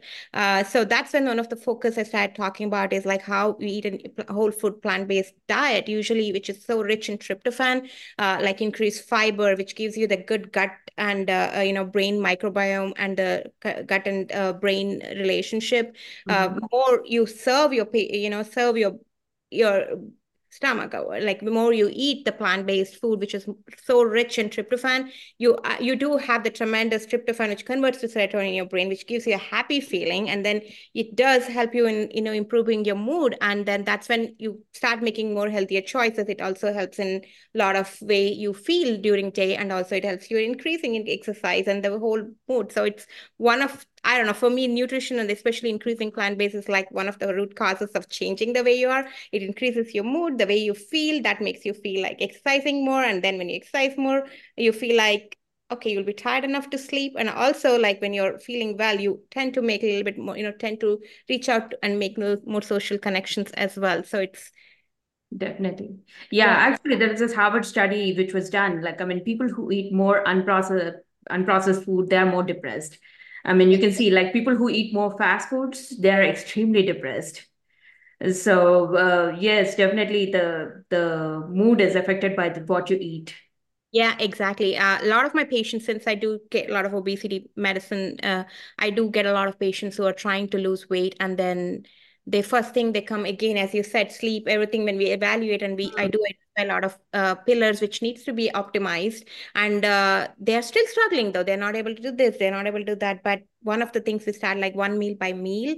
And they talk about like oh I haven't lost any weight. I haven't lost any weight. They come back after a couple of weeks and stuff. And then I'm like, how do you feel generally? Like, I know you're doing these changes. Like, you know, yeah, they switched from eating, uh, like going from like eating like full American breakfast of like, or in Southern breakfast. And then they start making like overnight oats. They're like, it feels good, yes, and they keep doing it. So our goal is to eat the overnight oats, like which is rich in a lot of fiber, a lot of nutrients, like antioxidants, and then they come in and they're like, I, I don't really, I didn't really lose weight, but I'm like, how do you feel otherwise? Hmm, actually, I've never felt this good. I've never felt this clear. The fog is gone, and I feel like eating it every day and then uh, actually even though i uh, you know my kids are noticing that my i'm feeling more energetic and they're going for a walk more so i'm like there it is so weight loss will come later but this is what which gives you a lot more you know sustainable energy to continue to do what you need to do for weight loss. That's where we kind of yeah, go in. that's true. That's that's definitely true because uh, i mean weight loss is not just something like hey uh, because a lot of times like practitioners as we practitioners we always tell hey eat less work out more you're going to lose weight. And that doesn't happen that way. There are a lot of factors which go into effect. And i have patients like who who drink alcohol who smoke and who do all kinds of stuff like eat out every day. And they're like okay well um, i'm taking this medication. I'm uh, as obesity medicine prescribers we do uh, prescribe glp-1s but like the thing is it's overall i mean it's it's it's a uh, there are a lot of things which go inside uh, in the weight gain part. So you definitely have to change your diet. That's the number one thing. And you definitely have to exercise and keep your stress under control because a lot of times like your stress increases your cortisol level. I mean a lot of times you can't control the stress but the way you react to that stress makes a huge difference yeah. And then when you eat a lot of this, or say when you eat an apple, you can control the stress much better than when you eat a fry. right. yeah. It's so funny. We talk about fiber so much, and my son, uh, who's like five, and he starts reading. He likes to drink kefir every day. I don't know why he's stuck into calories. I never count calories. Now he's like, "Mama, this is this much calories, and it has only one gram of fiber. Is it good?" I'm like, "We can go up on the fiber by eating something." yeah. Yeah, and people do think that diet cokes are much healthier than the cokes, but unfortunately, the diet cokes are even more dangerous than the cokes. Hmm. So, yeah. We often share with our patients that um, there's the saying that if you have small, hard poos, you have to have big hospitals. But if you have nice, big, large, soft poos, you can have small hospitals just because of that that impact on our health. So, and going back to the the brain gut axis, you know, we know that that um, 90% of the serotonin that we release actually comes from our gut. And and it's which is fueled by feeding our gut bugs you know those those good healthy gut bugs are, are the things that will release that serotonin. So so that that was massive when i when i understood that. I always just thought that it was you know released from the brain um and that was where the majority was. So so another indication and a visual for patients to appreciate actually feeding your gut, you know, creates that that serotonin to lift your mood. Absolutely. Yeah. So beautiful. Thank you guys. Those are all really, really awesome tips. Um, we have our next speaker um, here, uh, but is there any final words of wisdom that you guys would like to share based on your journeys? So a lot of times, like, I mean, uh, you never get time to make healthy changes. You just have to make time. So That's a um, great point. We all have we all have uh, the same amount of time in a day, but what makes the difference in our lives is what we do with that time, right? So that is a, a beautiful distinction. Yeah, I think for my uh, last note is like, yes, sometimes we do fail. During those days, we just have to say that it was just a bad day, not the whole journey is gone, and start back again fresh next day. And I've done gone through that myself every day. And then I'm like, okay, it was just a bad day, and tomorrow start fresh, and then that's it. Yeah. I think for me, it's very much sorry, uh, Chef AJ, is is just think about what you can add. Uh, sim really small steps. If if you're thinking about you know, eating that piece of cake, don't tell yourself not to. Have a pet, have something high fiber first. You know, get into those. Have have a pear at hand. Have some raspberries. Have, have something fibrous beforehand, and then have the pear. For, and then have the cake if you want it. Your body is prepared. It's the gut is lined. You won't absorb as much of the the the sugar, but also you'll be fuller and you actually may not want that pet that piece of cake you know eventually but but add more. We have a question from a live viewer from Susanna, and any of you or all of you can ask it. And she's wondering Do your families eat healthfully? And if they do, do you have any tips on moving teens and young adults towards this way of eating? It's not easy when they're older. Great question. Uh, I don't have older kids, but uh, uh, in my practice, we do focus on family uh, you know, family well-being, and we do uh, focus on meeting the patients and the team together, you know, in in shared medical appointments. And that is like, I think most what has helped is like education. I think when we educate it and then understand what are the benefit it has and what are the harms of not eating the healthy ways, actually one of the changing things which I feel has made a big difference. And also when a parent is making the change and uh, slow by slow, they're more welcome to question and first they might reject it and then seeing that you know parent is doing it they get inspired to try changes and also another thing is not making like you know uh, i wouldn't go it like you need to stop eating this rather than like why don't you try this too along with that say that if they want to eat a french fries with that like okay i have a side salad too like Wendy was mentioning high fiber first and then a cake. It's most of it is like when they're trying to introduce along with what they were doing it. Like say that they would go to uh, like uh, one of the patient did have um, like they would only eat like potatoes for breakfast or something. So along with an uh, is one of the things of changing into air fryer helped one rather than like frying the potatoes or like hash browns and adding in more of their favorite vegetable to one of them and making it more creative way actually has helped so far. Uh, that's all I can think from the top of mind. If at all other two has to chip in. Yeah, I think I think uh, um, uh, kids do change by observing the parents. So the parents have to change first. If you're trying to deal with a teenager, for sure. At the same time, like I mean, trying to replace it instead of if they're ice cream eating, like I mean, try to change to frozen yogurt and things like that where where you're not taking away the, an ice cream from them but like you're replacing it with a healthy option. So a lot of times like if they're rice uh, they're eating a lot of rice replacing it with quinoa and uh, with all the veggies and like trying to teach that way like where you're not taking away their favorite meal from them but like replacing it with something else kind of helps yeah, I love that focus on a abund like an abundance mindset, uh, focus on all the things we can eat. I, I think I heard Dr. Wendy talk about plant points in their house.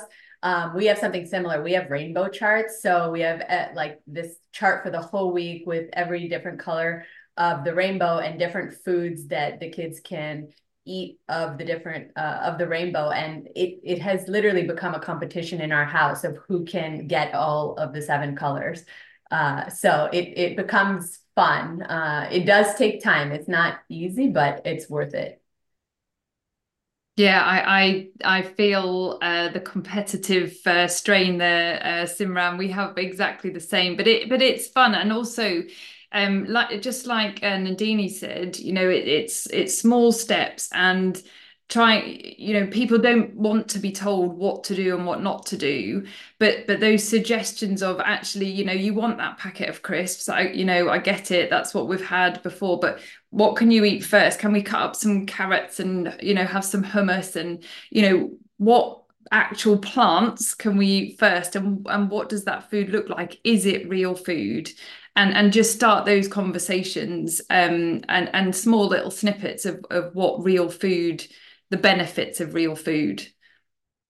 Yeah. And and kids are kids are just little adults. I mean they want just as much of a choice in what they're going to eat especially after the age of i would say 5 as any adult. Um, so I think the more you involve them in the process of what you're going to be eating as a family, the better it's going to be because maybe they're just not in the mood for tofu today. Maybe they want mac and cheese. So find a good vegan mac and cheese recipe and make it together and it'll it'll go much easier if we include them. Yeah, completely agree. All righty. Well, thank you guys, Dr. Shruti, Dr. Wendy, Dr. Nandini. This was awesome. You guys shared some really, really insightful and important information, especially about the power of plants and how to incorporate it into our lives. Um, so we have our next two speakers here, and I would love to introduce Dr. Mithika Kanabar. Uh, Dr. Mithika Kanabar completed her fellowship in addiction medicine at the prestigious Stanford University. She is a triple board certified physician in addiction medicine, lifestyle medicine, and family medicine. She is dedicated to improving the lives of people with addiction and providing holistic care in recovery. She currently practices addiction medicine and lifestyle medicine in Southern California. She is an international public speaker on various addiction topics, including alcohol use, opioid use, gaming, digital overuse, and aspects of our relationship with food. Being motivated by yoga philosophy, Dr. Kanabar is an avid gardener and proponent of leading a balanced lifestyle. So excited to have you, Dr. Mithika. Thanks for being here. Thank you for having me here today, Chef AJ and Dr. Malhotra. Such a such a wonderful opportunity.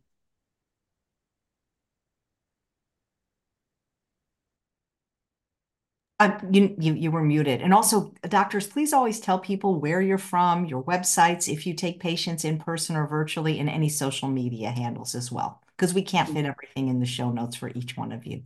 Absolutely. Thank you for uh, reminding me of that. So I currently work in Southern California. I'm a part of the Southern California Permanente Medical Group. So basically I work for Kaiser Permanente. And uh, we, I have an addiction medicine practice, and we also have a lifestyle medicine practice with Dr. Lawenda and Dr. Karanam out here in Lancaster. And we are always open to uh, patients who have are in network uh, who want to get more help, whether it is with lifestyle or disease modification, as uh, I know several speakers have discussed already. So in our program, patients go through a 10-week course of 10-week uh, course of um, uh, topics on lifestyle medicine and uh, they move along that and also get one-to-one consultations with MD, so which is a fantastic opportunity. And as far as addiction medicine is concerned, uh, we see all uh, issues related to addiction in our patient practice and then refer them to care as need be. Uh, my social media handle is uh, at Kanabar MD, both for Twitter and Instagram, and I'm also on LinkedIn. Uh, website for for me will be mithikakanabar.com, which is first name, last name.com. And email uh, is mindsatwa at gmail.com. And I can put that in the chat or in the notes later. Um, so uh, thank you very much, uh, Dr. Malhotra, for this opportunity. I would like to take some time and talk about my experience with lifestyle medicine and you know involvement with the book that Dr. Pradhan has so nicely compiled and created, and what a wonderful journey it has been. I'll, t- I'll I'll read a few lines from my chapter, and it's called So Where Do You Get Your Protein? Because that's essentially what we hear anytime we talk about lifestyle medicine. It is more preferable to do your own responsibly, responsibility imperfectly than others' responsibility perfectly. And this is from one of my favorite books, the Bhagavad Gita, and the reason I begin the chapter with this is uh, we will talk. I'm sorry. I'm sorry to interrupt, but people are saying your sound is muffled. So, like when you turned your head, we couldn't hear you. So you've got to kind of stay either close to the mic because we want to hear everything you have to say. All right. Uh, can can you give me a brief second so I can switch or uh, put on my headphones? Is that okay? I'm sure that's okay. But we we just what you say is so important. We don't want to have to miss a single. Absolutely. I think it's right here. Give me a second. Absolutely. Absolutely. Am I the only one here now? Other than I'll use this opportunity to tell you this is day two of the How Healers Heal Summit. 33 female plant-based physicians came together to write this wonderful book and share their stories. We're featuring 24 of them on the show over three days. This is almost the end of day two. You can watch day one that is already on YouTube, and day three will be tomorrow. And feel free to ask questions by putting them in the chat on YouTube or Facebook or Instagram. I don't see Twitter comments for some reason. And we are back. Wonderful. Thank you. Is this better? Oh, it is so much better. Thank you. All right. Wonderful. It's a little bulky, so I try to use without the mic, but uh, if it, you know, it needs to be audible. Um, food is a constant in our lives for our bodies to live, grow, and thrive. Yet there are many perceptions likes, dislikes, and cultural norms attached to food. Throw in a mixture of a growing family, unsupportive partners or roommates, steeped gender roles, and extended family preferences, and meal prepping becomes a never ending source of pain, unfortunately. Let's take a walk down my memory lane and tease apart some experiences. So, after this, I kind of go into my story about how I got to lifestyle medicine, and um, many, many thanks to Dr. Steve Lawenda, whom I know, uh, you know, uh, personally, uh, Chef AJ, and I attended his program, and uh, you know, and then uh, I got motivated with my by my friends uh, Sadhna and Radhika locally, and they just got me down this path, and here I am today. Um, so I would also want to talk about what has I know we've had wonderful discussions over the last couple of days about, you know, what's lifestyle medicine, what motivates people. I did outline some simple steps for the readers. Um, and I would like to just briefly read the title headings. Steps to simple changes. Figure out which method works for you, whether setting a three week challenge or slowly cutting back over time keep reading more recipes, listening to blogs, kind of get immersed in the subculture, so to speak. Take baby steps. Buy ingredients for one salad. Don't try to stock your fridge and then have to throw everything away at the end of the week. You do one thing at a time. Enlist help from family. You should not be doing it all by yourself. Prep or plan for the week with your significant other if possible share ideas a week before, not when everyone is in halt. And we use this acronym, acronym a lot in addiction hungry, angry, lonely, or tired. It is also okay to step away and take a break. Most importantly, have utmost compassion for any and all efforts that you make. And then a few more options is uh, focus on your sleep, drawing boundaries, getting help with kitchen work. This is what I can do right now. I need to be in bed by so and so time. Trying to fit in exercise somewhere into this will help. Whether it is only five minutes after lunch, make us progress or start somewhere. Social connections. For me, it has always been social connections that helps the most with lifestyle medicine. It's this this enchanting and amazing group of people who keep us motivated and we keep each other growing. Uh, enjoy. This is an amazing journey to begin your self discovery. So, this is what I wanted to read from the book. I want you to know I just texted Dr. Lawenda to tell him to jump on because you're live right now. I just saw him actually. I was in LA last week, so that was that was great. Oh, that's wonderful. Yeah, that was. Do you guys still have that wonderful program there? That uh, I think it was called What Plants 180 at Kaiser yeah. Yes, so we still have Life 180, and now we have added the physician consult. So you go go through Life 180, and you do a check in with a physician, which is uh, just a phenomenal uh, service that's available for patients right? So you have to be a, a, Kaiser Permanente member in order to see you, correct? Yes. Yeah, I thought so. Oh. Yes. Um, and you know, in this journey, I wanted to uh, speak towards like gender roles because this is something I come across all the time, and I'm not sure if any of the speakers so far have talked about it. um, either Dr. Malhotra, Chef AJ, feel free to chime in. Uh, I don't think we've heard about that. So if you want to share some thoughts around it, sure. Sure. Okay. So, you know, whenever we ask a patient to, you know, hey, you've got diabetes, you've got blood pressure issues, uh, how about making some lifestyle changes? And it somehow seems to be simpler for um, for for uh, patients, uh, you know, uh, who have like family backing for sure. And it's sim- somehow more simpler for males compared to females sometimes, especially because I'm Indian. So I'm speaking in that context as well. Um, there is this, okay, I need to do this, so I will get it done. But when it comes to women, I see a lot of other ideas that come forth. Wow, how can I do this? What will everybody else eat? What will people think? How can we do how can we do any of these changes at all? And sometimes it's also kind of self-loathing like oh i'm not a queen. How can i decide what's going to be cooked in my house today and to fit my needs for my diabetes or for my hypertension?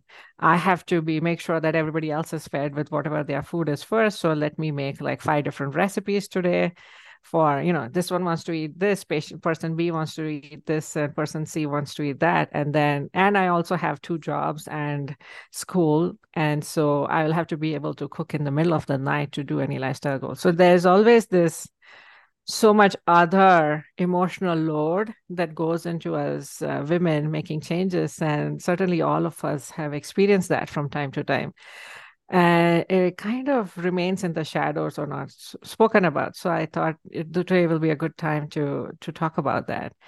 And you know, over the years, I've looked at it very differently. You know, the initial is like, why is it so? You know, you want to be upset about this. Uh, and you have to flip that script. You have to understand with compassion where this may come from. So uh, I'm I grew up in India, so I'm going to speak in that context uh, you know, uh, when we were growing up, this is right after food insecurity kind of went away. We had the green revolution and the white revolution. So we had more grains and dairy after many, many centuries of colonization. So it's finally, you don't have that much food insecurity, but you had all of these deaths and famines that preceded in the previous century itself. So the memory in a cultural sense was still fresh. So you know having extra food having more high calorie food uh, is associated with living and is associated with this is you're doing right by your family. Unfortunately now that uh, the script has flipped on uh, at least in the middle class population it unfortunately is still true uh, in the lower socioeconomic strata like you know you need to get your calories in yes. Um, and it has become that we have all the not so good kind of foods available over abundantly around you. And very little of the nice fresh fruits fresh vegetables all of that uh, but the social norms have not caught up. So that is one aspect. The second aspect is this intergenerational sort of cycle. So like you know if say you are you know uh, a girl who you know grows up to a la- be a lady gets married you go into this household hope maybe it's an intergenerational household where you have maybe one or two generations who are preceding you in the same kitchen or cooking together. And then it's like okay you have to have it's almost like you know med school like you have to have like x number of years that you try to fit into their narrative or their recipes for like 10 to 15 years until you get the ability to take decisions. No, no, this recipe or this soup, simple soup, I like in this way with this kind of flavoring. Like even that smallest um, expression in culinary ways is not afforded to you until maybe a decade later. By then, you've you've changed your your likes and dislikes have changed as we all grow and then you are you have your own set of recipes or maybe you have your own kitchen or you have some kind of standing where oh she cooks well or whatever this is how she cooks and this is the way it is made. And then it also becomes like a control issue. That this is the only way that i can say that i have some amount of semblance of control in my life. So there's so many aspects you know from a philosophical standpoint that go into that. And then comes you know, with all of the other stresses or just modern life, you get hit with a diagnosis of whether it is di- diabetes, high blood pressure, or you just want, you've just, you know, you've had some weight creep and you want to lose weight. And then somebody comes and tells you, well, uh, we need to go back to the previous model. So before all of this happened, before the colonization happened, we used to eat fresh, we eat daily. We used to have these kind of recipes. They would be balanced in nature. They would be good for your body. And it's like, wait a minute. I finally had control in my life in some way or in what I was cooking, but I have to completely change that around. So it's it's a big deal. It's a big shock in one direction. On the other hand, there are some other themes that also go into it. So your value as a wife or a mom is somehow ascribed to what you're cooking or how much you're cooking or how much you are overdoing everything to serve others, almost like in a codependent fashion. Um, and if you don't do that, then society also will come tell you all of these things. You're a bad mom, you're a bad wife. How can you do this? Sacrilege. How can you cook with less oil? How can you ever do that? What will your children eat? You guys are going to be malnourished. You're going to hear a lot from society as well. So it it puts the woman in a very difficult position as to how do I navigate this? How do I understand what my self worth is? What is my compassion to myself? What is my compassion to the people who are making these comments? Most importantly, where do we go from here? And it's when we when we think of many people who talk in lifestyle medicine or other you know there are tons of people out there saying this is the newest fad or that's the newest fad not much of it evidence based um, there is this whole pre-contemplative phase and contemplative phase but there's so much more culturally that goes beyond it that needs to be spoken about I mean, you touched on so many points that I feel like could be a conversation in and of itself. Uh, I, I, think just as someone, especially many of us in uh, that wrote chapters in this book, right? Many of us, obviously, we're all female, but many of us are also mothers, we're wives, and then we're doctors. So we wear all these hats, and many of us are coaches. So we wear all these hats where we're constantly giving, giving, giving, and pouring into other people. And what I learned in my journey is that I became the patient, and there was one day where I literally just couldn't do anything for myself anymore after having you know a huge unexpected uh, emergency after my surgeries. And in that moment i realized like okay you know self-care is not selfish. That's the way we've been taught about it all along. Self-care is my self-preservation right? So if i want to keep being the mother to my children and the wife to my husband and the doctor to my patients, I have to take care of myself first. I have to feed myself first. I have to move my body first. I have to, you know, do all the things first. I essentially have to put my own oxygen mask on first, regardless of what generations of, you know, generations of people might have told women and what society expects of women. Um, so at the end of the day, I think you just have to put you first uh, and I know that a lot of people don't want to hear that. But once you do that, it will change your life and it'll change the life of all the people who matter most to you.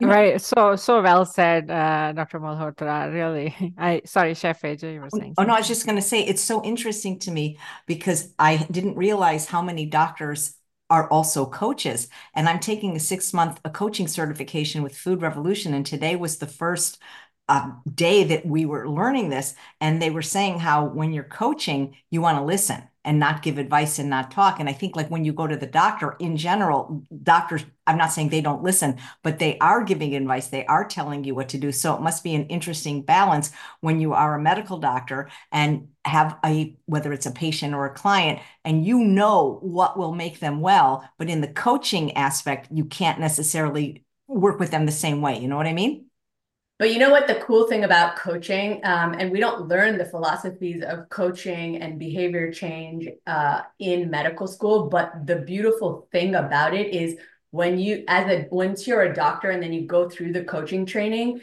the first person you actually learn to listen to is yourself. because they ask so many deep questions, right? Like trying to uncover your why and figuring out your motivation for life. Like that's that's those are the principles on which we help people change. And once you start like reading those questions, you they ask you in my coaching training, they always asked us to ask ourselves the question first and answer the question before we go then and share it with our clients. Um, so it's it's an incredible field, I think, you know, health and wellness coaching because it helps us first, just like lifestyle medicine. Yeah, absolutely. Uh, uh, doctor, I would like to ask you in your bio, uh, it says that you practice addiction medicine. And I mean, what does that mean? Because who, like, who would come to you, for example, and how are you able to use what you do to help people with their lifestyle? Obviously, if they're addicted to something, I'm sure they're part of the conversation is getting off whatever the the behavior or the drug is but when can you talk to them about a plant-based diet and how are you to wear both hats thank you that's an excellent question and it's it's uh, it's very interesting to combine the two and in fact i you know to your conversation with Dr. Malhotra, I love bringing my addiction medicine skills when I'm talking about lifestyle because that changes the narrative. Like, what is your belief and why can you not do the self care for yourself? Like, we try to explore that over time and see where we go from there. So, as far as addiction medicine, um, you know, any MD who's done residency, say, for example, family medicine, internal medicine, any clinical branches, you can do a fellowship in addiction medicine. So I did mine after my family medicine residency. I did my fellowship in addiction medicine at Stanford University with Dr. Anna Lembke. And then, oh my gosh, she's been on the show. She's amazing. That that's really cool. Yeah, so she she is phenomenal, right? And then so uh, later on, I practiced in primary care and addiction medicine for a while in San Francisco, and then moved to Southern California to do more addiction medicine, and then uh, that's kind of how it works. Uh, so patients can call directly; they don't even need a referral, whether they think that they're struggling from an alcohol or substance use, or they want to just get evaluated. Hey, is my uh, you know alcohol use getting out of hand? Or sometimes it's even smoking. Like I've tried the usual stuff for smoking. I want to go see the specialist. How do I quit smoking? So we get direct calls from the patients, or they can be referred by their primary care physician. Uh, either ways it works. Uh, you get triaged and evaluated depending on the urgency of the situation. Um, for outpatient, we do like withdrawal management. So if you quit drinking, then it can be dangerous, right? You can have seizures. So we give medications to help kind of ease the withdrawal or even send uh, send you to a residential treatment facility. That's kind of the overview of how it works. And then after that facility, that's not that's not it. Then the real process of recovery starts. So you see us one to one, the therapist, the, you do our classes, and uh, we see you over pretty much over the next one year. And then we ease off like every six months or so. So it depends on patient to patient how their recovery is going. And as far as lifestyle changes are concerned, when it's in the first week or two, patients are not really even having much of an appetite. So we don't say too much at that time, except make sure that you sleep okay and that you have social connections. So those two things we always advocate um, from a biopsychosocial standpoint for addiction medicine. But once they are like a month or two into recovery, that's kind of where, you know, I'm one of the few people who practices lifestyle medicine. So then I'm like, okay, so what are we doing about your hypertension? Because once you stop drinking or using uh, substances, your blood pressure will come down, but not necessarily low enough to uh, be considered like in, in proper limits. And so we have the conversation like, what are you willing to do? And they might be willing to do some small steps based on, you know, what their financial and practical situation is, whether, you know, they are housed, whether they have somebody supporting, whether they have the financial resources. And uh, they're all welcome to our Life 180 program. And uh, many patients do that. So, because they already have learned the recovery skills, the coping skills, trigger management skills in their addiction program, they kind of almost ace lifestyle medicine, which is fabulous to see. I'm so interested as an addiction doctor where you stand on food addiction because I've a, I mean I've had done almost 2000 shows now. I've had a lot of medical doctors on and PhDs and some of them think that's not even a real thing. We shouldn't even be calling it that. So it's fascinating, right? So there's always this uh, debate between eating disorder and food addiction and I am very, very excited about the topic. So I chaired the California Society of Addiction Medicine conference a couple years ago, and we actually had a spicy debate between the two parties, and it was phenomenal. So, food addiction, yes, there's a lot of research going on. The uh, head of uh, NIAAA, Dr. George Koob, is actually working on it from how do we prove it from a brain imaging standpoint. Uh, we are just, uh, you know, fascinating work is coming out of there. We we are waiting for the clinical translation of what they are discovering at a brain level. Um, so there can be two aspects. You have your regular food, like your whole food plant based diet, right? So you are not it's like eh, very hard to get addicted to a whole food plant-based diet. But then you have the ultra processed food where the evidence shows that it almost behaves like tobacco in some ways. And so a lot of the food addiction work is on UPFs or ultra processed foods and how they have features that are distinct from what we would consider a binge eating disorder. So that's like my two two lines on it.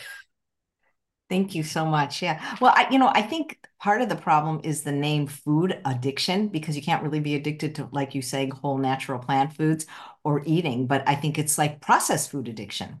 Yes, yes. So UPF, uh, ultra processed food addiction, is definitely what's being researched right now and developing clinical models for that. Now, as far as what do I see in recovery? So, if you do quit one substance, your your body is going to need that dopamine from some other sources. So, you will have a pattern of eating more of those ultra processed foods to satisfy that craving, so to speak. Um, and so we do talk early on with patients like, hey, where are you going with that? Or sometimes, unfortunately, uh, we can also see a very restrictive pattern. So people can flip on the side of, um, you know, towards anorexia type symptoms. And that is also very concerning. So we always uh, keep an eye out for, for those issues when a patient is in early recovery. Uh, I did want to throw in a plug, uh, Chef AJ, if I may. Of course. Yes. So with uh, I, am uh, currently writing a book on addiction medicine for lifestyle medicine professionals. Hope to be done by the end of this year, and it's just going to be kind of of hoping to be, have an easy flow, bringing patient stories to life in an amalgamative manner, and then what we can do as lifestyle medicine uh, practitioners. Well, make sure to do an audible version because I like to listen more than read. And that's a topic that I'm very interested in. And so maybe when you launch it, you can come on the show for a solo episode.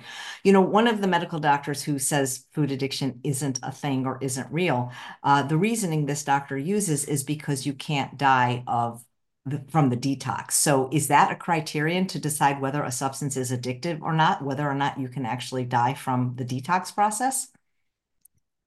No, not necessarily. So, as far as DSM 5 is concerned, so now eh, when the, the food addiction scales that Dr. Gearhardt and Dr. Koob are developing are very different from the DSM, uh, that is a diagnostic and statistical manual scale that we use for addiction. So, uh, the scale is also not going to be different when it becomes clinical. So, that's again, it's going to be a different, completely different set of criteria that they are currently vetting as we speak, right? Um and no there shouldn't be sort of oh you you only if you can um uh, lose your life in detox. So that would not be a fair assumption to make. Yeah. Well thank you so much. That must have been fascinating working with dr lembke.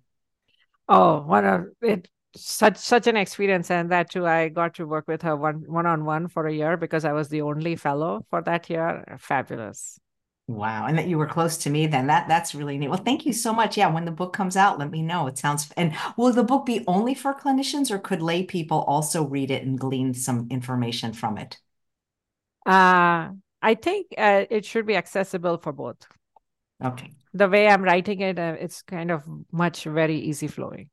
Great. Well, congratulations. We know we well, not we all know, but all of us who've written a book know how long it takes and how hard it is to write a book. Yes. Thank you so much for your time. Yeah. Thank you for being here. Thank you, Dr. Mithika. And now I am excited to introduce our next speaker is Dr. Shilpi Pradhan. She is a board and wait, she is the fearless leader behind this whole project, How Healers Heal. Um, so I'm very excited to introduce her. Uh, she is a board certified ophthalmologist board certified lifestyle medicine doctor, mother of four beautiful children, and a personal finance and real estate enthusiast. She's interested in the impact lifestyle medicine can make on eye diseases and overall health. She went to Emory University in Atlanta, Georgia for college, Washington University in St. Louis uh, for medical school. Um, her training included a transitional year at Carilion Health Systems uh, in Virginia and an ophthalmology residency at the Medical College of Virginia, uh, Virginia Commonwealth University in Richmond, Virginia, and a cornea external disease and refractory surgery fellowship at the University of Pittsburgh Medical Center in Pittsburgh, uh, Pennsylvania. She also uh, has been an assistant professor at St. Louis University in St. Louis and loved teaching residents before moving to Virginia. She owns her own solo practice, uh, Eye Doctor MD PC in Glen Allen, Virginia since 2015 and practices ophthalmology with lifestyle medicine education for her patients. This book, How Healers Heal, was a project conceived by Dr. Pradhan and Dr. Sharif in January of 2023 about how transformative lifestyle medicine has been in our in their lives. And with shared enthusiasm from Dr. Huber and Dr. Sunkareddy, this project was born. Dr. Pradhan has a passion for writing, editing, and creating. She led the project, edited the chapters, designed the website, and published the book under her company, Pradhan Publications. So if you are interested in publishing your own book, she's definitely someone to reach out to. Welcome, Dr. Shilpi. Thank you, Simran. Thank you, Simran. Can you hear me okay? Yes, we can. Okay, great. Thank you for hosting us, Chef AJ and Simran, Dr. Simran. This is amazing opportunity for us to share our message. As you already heard, this this just kind of started as a conversation with Dr. Sabah Sharif uh, last year, a year ago, January, and we were just talking about how transformative lifestyle medicine has been in our lives. You heard from Dr. Sharif yesterday about how it impacted her weight loss and her father's heart journey and it impacted mine which i'm going to talk about. And we were just talking like wouldn't it be great to put out a book? And and through the power of social media we got together this amazing group of female physicians.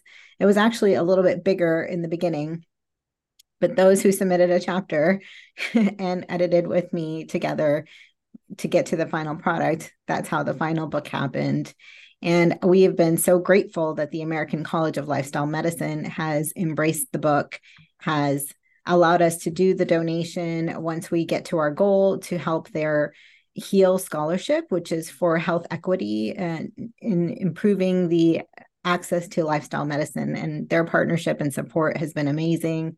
We were able to present the book at the conference last no- October. So amazing, amazing any questions about the creation of the book. And I just wanted to talk about my story and my chapter, as well as some ophthalmology patients who I've impacted with my lifestyle medicine knowledge, which I wouldn't have before, you know, learning about all of this. I'd love to ask about the book because I I'm not a doctor, but I interview a lot of doctors and I've hosted six summits now, so probably close to 300 doctors.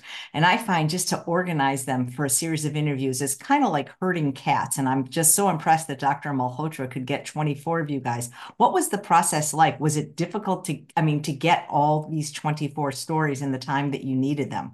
because the people seemed highly motivated and wanted to do it, but wanting to do something and then actually doing it is sometimes a different thing. I, I don't think it was difficult. We're all so passionate and we've all been so transformed. And I think we're so grateful that lifestyle medicine found us or we found it, you know, somehow. And uh, no, it wasn't. It was such a collaboration. Like if you look at the front cover, the in the title, even the title was um, we voted and voted on titles for probably a month. Uh, this one, How Healers Heal, was a contribution from Dr. Mithika, who we just heard from. And then the subtitle and and the cover design was Dr. Cherie Chu. And if you look at the word heal, all the symbols on the cover the apple the person running no i are... love it. It's I, I, detected that. It's all the pillars of lifestyle medicine. It, yes all the pillars of lifestyle medicine. So like this was such an amazing collaboration uh, of everything. So the front cover was you know and the title and the back cover. Um, i designed the back cover. I pulled these quotes out from different chapters that i just thought were amazing. Um, I wanted to put all of our pictures because it was such a collaboration uh, to put it on the back cover. So uh, anyway, so I think I, I think it was fun. Have, I think you should have an in-person conference of ret- or retreat with all the doctors there, so we can all meet meet y'all in person. We would love to do that for sure. Um, we would love to make our donation goal to the American College of Lifestyle Medicine and then hopefully do a, like a celebratory meeting. Next conference is the ideal time. I think it's in Florida.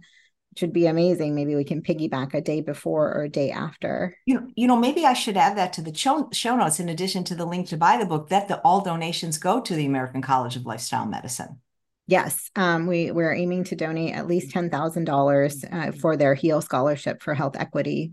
Very nice. I'm excited that the Audible version will be coming out soon. Did each doctor record their own segment?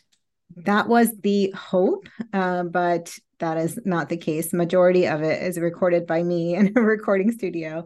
Uh, I think about 10 or 12 doctors uh, did their own chapters. Um, but I think it's hard to get in a recording studio, the time commitment, all of those things. Um, but they were okay. Obviously, we've all talked to each other. Well, I've talked to every single one of the authors so they know my voice they trust my voice and my intonations and my emotions and into reading their chapters well but again as a collaboration they've had access to the entire manuscript the whole time we were putting it together although only finished chapters. Um, and they have access to all the audible files as i'm recording them in the studio and as they're being edited by the audio engineer all the things. I'm learning so much about this process. That's great. And you have your own story in the book as well yeah i mean that's that's where it all started um, so i just to make sure that i cover what you wanted us to cover um, my practice is in Richmond, Virginia. I see mostly ophthalmology patients. I have thought about starting like a lifestyle medicine practice within it um, because it would be covered by insurance. I don't really do telemed except for dry eye consultations, but I've thought about adding the lifestyle medicine component because it has changed me so, so much. I am on social media, mostly on Facebook, but it, thankfully now it's linked to Instagram. So everything posts to Instagram as well. Um, I probably need to hire a VA for the the number of messages I get. But if if you send me a message, I may or may not respond. The best way is probably through my office and through my staff here. Um, just just to cover what you're saying. Um, okay, for my my chapter, I wrote about chest pain PCOS and fertility. And I also gave some patient examples uh, that have been impacted by my lifestyle medicine teaching. So I'll just go through that briefly. Um, I this this first started about mm-hmm. seven years ago, and I had an episode of chest pain when we were traveling to Florida, and it felt like an elephant sitting on my chest, and it was it was scary because I whenever we learned about elephants sitting on your chest, it's a heart attack. And um, I actually drove myself to the ER in Florida when we were vacationing with our older two children to Disney World, and you know, got admitted and and checked everything out, and everything was fine, thankfully. But it was a wake up call to me, like, what is going on with my body? Um, so I started reading about nutrition. Uh, a doctor here in the community gave me a book called "Beat the Heart Attack Gene," and that started my learning into nutrition, especially for heart health. And then I learned about Dr. Campbell's uh, plant based medicine course on the eCornell website. I started taking that and became vegan and plant based for the first time. And my I never had any more chest pain. But the surprising thing about that change in diet is I've had PCOS since I was, you know, 16, had irregular cycles. I know people don't talk about this a lot, but I think it's important to talk about um, but within three months of being plant based and vegan, my cycles were completely regulated, like on the clock. It was amazing. So it made a huge impact in PCOS. And then within six months of that change in diet, I was pregnant again at the age of 40. when I had had some infertility issues and um, a miscarriage due to other issues at pretty far along of twins of 21 weeks old, uh, which was devastating and heartbreaking. But just as the impact of this diet change is, you know, I had a, surprise pregnancy at 40. And it didn't really hit me that it was due to my plant based diet or vegan diet until I became pregnant again at age 42. so I had two surprise children because of lifestyle medicine, because of my change in diet, because of being plant based. And I mean, that's phenomenal. There's two more humans in the world because of me learning about lifestyle medicine. And maybe I'm heart attack free because of that. Uh, I know Dr. Barnard wrote a book, uh, his latest book, Your Body in Balance, talks about patients with P- PCOS and they're being regulated and improved fertility. So, I mean, there's so many stories out there, but I want to give women hope who have PCOS or infertility or irregular cycles that being plant-based and is really important to regulate your hormones. For me, gluten was also a huge factor because it, it is linked to infertility and miscarriage. So I'm also gluten-free. Are there any questions about that topic before I talk about well, Actually, no, actually, there was a question because you had mentioned you're an expert on dry eye and that you'll do a virtual consultation for that. And actually, Marcia said, you know, that she's already whole food plant based, very strict on the diet. And uh, do you have some recommendations uh, for dry eye? If because diet alone is not something that can help it, or is it? Diet alone is not something that can help, but it is a huge factor. I my dry eyes, I've had dry eyes for since I was 25, and being gluten free, which is a known cause of inflammation, and eh, being plant based has helped my dry eyes a significant amount. But there are so many treatments for dry eye that people don't know about. Um, and that's why I wrote actually my first book before How Healers Heal uh, was just an exercise was um, Goodbye Dry Eye. That's this book. And um, I also wrote a, I'm doing a digital course just to walk patients through everything that's available for dry eye disease because it's almost a mystery. It's like, you know, uh, eeny, meeny, miny, mo, pick a eye drop on the shelf. Which one is going to work for me? And I want people to have a systematic way of treating their dry eye. And in my book and in the course, I have a whole section on lifestyle medicine and the impact that different things can make on your eyes. But of course, there's many other therapies that would help. Well, that sounds like an interesting standalone show if you'd like to come back about treating dry eye. Uh, um, she, she follows up with a question that she also has blepharitis. Are the two often related? You mean dry eye and blepharitis? Yes, that yeah. is. So blepharitis is just a, a word for crusty eyelashes. and that, that's it. So, but yes, they are related. So blepharitis can be caused by um, especially sugar in balance. We know how inflammatory sugar is, and um, the dysregulation of sugar can create poor secretion of your oil glands and your eyelids, and that can contribute to crusty eyelashes. Um, I don't know if I should talk about this, but that the main cause of blepharitis that I see in my practice is actually a little mite, a bug that lives in people's eyelashes called Demodex. And of course, they love sugar too. So cutting out sugar, processed sugar, um, is is huge for helping blepharitis. But of course, if you have a mite, you need an anti-mite treatment medication. Thank you. Okay, well, I want to move on to the patients. I wrote about a few of them in my book, but in the chapter, but I wanted to just point out some. My first foray into just using lifestyle medicine in my ophthalmology practice, I had a patient with scleritis, which is basically like an arthritis of the sclera, the white part of the eye.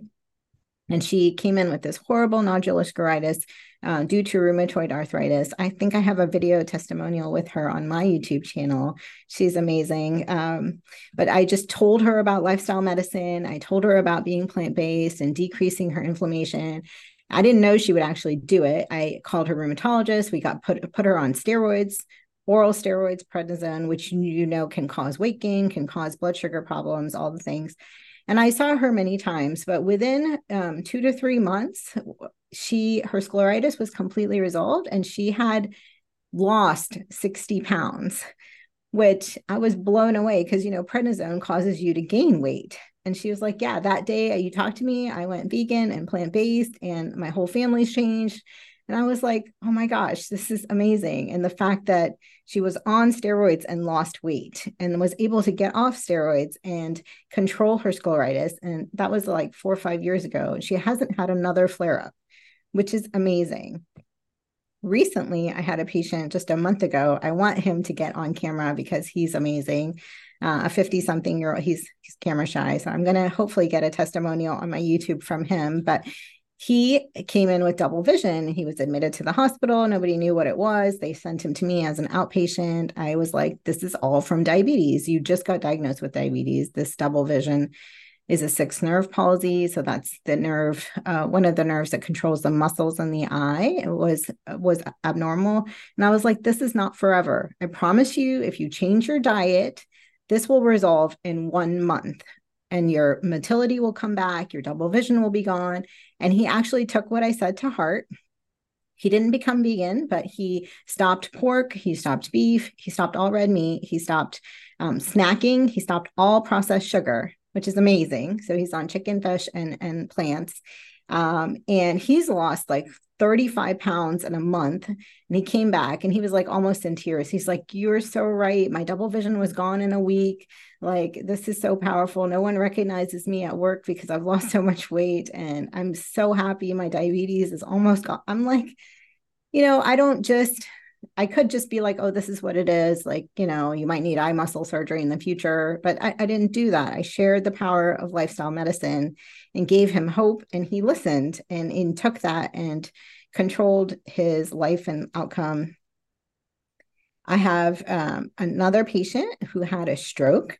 Um, this was an amazing story. She's like an 80 something year old. It's it's very sad actually because she still has visual loss from it, but she had two strokes within three months of each other where she lost half of her vision. And they were immediately one hour after eating bacon. Oh my God. yeah, both of them. So when she comes in, of course, I'm doing the eye evaluation and her visual field and her pressure and discussing like what is happening. But I do- dove deep into, I was like, so what did you do before this happened? Where um, I'm sorry, sorry, that was a message for Dr. Malhotra. I apologize. Oh, okay, no problem. you're, you're great. You're great. And so I just was diving deep into her diet. And in my mind, and I even said it out loud to her, I was like, you know, I have a choice. Mm-hmm. Like, do I just tell you you had a stroke or and because you're 84 years old or whatever, and like this is what it is, this is how it's going to be, or do I share with you everything I know? And I decided that I'm going to share with her everything I know. And I told her that. And I'm like, in my mind, I'm I'm having this battle, but you know what? My job is just to educate and to tell you, oh, you know, that I think the bacon was the cause of your stroke. And she listened to me and she gave up all red meat and processed meat. Actually, no, she didn't give up all because she still eats turkey bacon, but she hasn't had another stroke. So um, and then lastly, I just wanted to mention um, gluten and iritis and smoking as another pillar of health. So, smoking is a huge factor for eye diseases. It increases your risk of glaucoma, increases your risk of macular degeneration, converting to wet macular degeneration and vision loss. It's a huge risk for iritis, which is inflammation of the iris, kind of like the scleritis. Um, and then gluten is also a linked thing. So I'm talking about smoking cessation in a lot of patients all the time. Anyway, so that that I just love incorporating it into my discussions with my diabetics, with all the other eye diseases. And I hope I don't bore my patients or your audience, but uh, it's given me such a gift, lifestyle medicine. I'm so grateful. And this book was a great opportunity to share my gratitude for the field. Well, thank you so much. And all your your work sounds so interesting. And seriously, if you want to come back to talk about it, a live a live viewer has a question uh, named Angela saying, "Do dry eyes go away without antibiotics?" I've never heard of that for dry eyes. Yes, they they do go away without antibiotics. Right. Depends and, on the cause. Yeah, I would love to come back. Thank you so much. Yeah, no, it sounds like a fascinating topic. And uh, uh, Deanna D- Diana is saying that that she started developing dry eye after going through chemo. That's a huge factor. My husband's a hematologist oncologist, so I I do see a lot of chemo chemo induced dry eye, um, which is a whole s- separate subcategory. That's great. Well, thank you so much. This was, you know, this whole idea is endless. I mean, you could do more, more, more versions of this with all kinds of doctors, lifestyle, even even have men sometime if you want, or you know, just uh, actually. Uh, Chef AJ, at the book reading on Saturday, I haven't told Dr. Shilpi this yet, but one of the men actually came up to me and was like, Why is there only women in this book? And I was like, well, thanks for the inspiration. Maybe we need to create one with all men's stories, and you'll be the first one because he was uh, diagnosed with early stage colorectal cancer and uh, just was sharing with me how his life transformed after he went whole food plant based. So, yeah, absolutely. That's great. Well, thank you so much for for this this wonderful idea. And I tell you, if you have a conference, I'd love to host it with just all the 33 wonderful oh. clinicians. That was amazing, and I'm sure you heard from yesterday's authors. We're going to do a cookbook. We have a workbook, and we're we are going to keep taking this message oh, forward. Um, the cookbook's going to be amazing. I can already tell. So, last but not least, is our co host for this wonderful three day event, Dr. Simran Malhotra, and I have the privilege of introducing her. She's been on the show before. She has an incredible story of her own healing that's very inspirational if you haven't seen it i really encourage you to watch it and or follow her on her instagram channel she's a mother of two she's triple board certified physician in internal medicine hospice and palliative care and lifestyle medicine, as well as a certified health and wellness coach.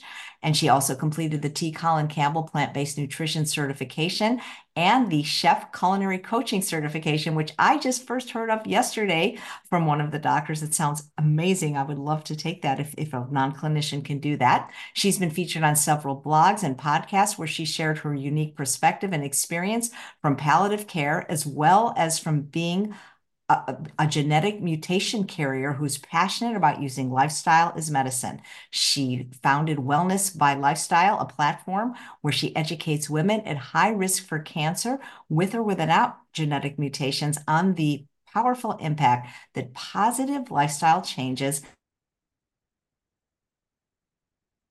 Um, we'll have her other information like socials and website in the show notes. Please welcome my co-host, Dr. Simran Malhotra you know, I'm thinking palliative care, that's not somebody like we really want to see, right? if we don't have to.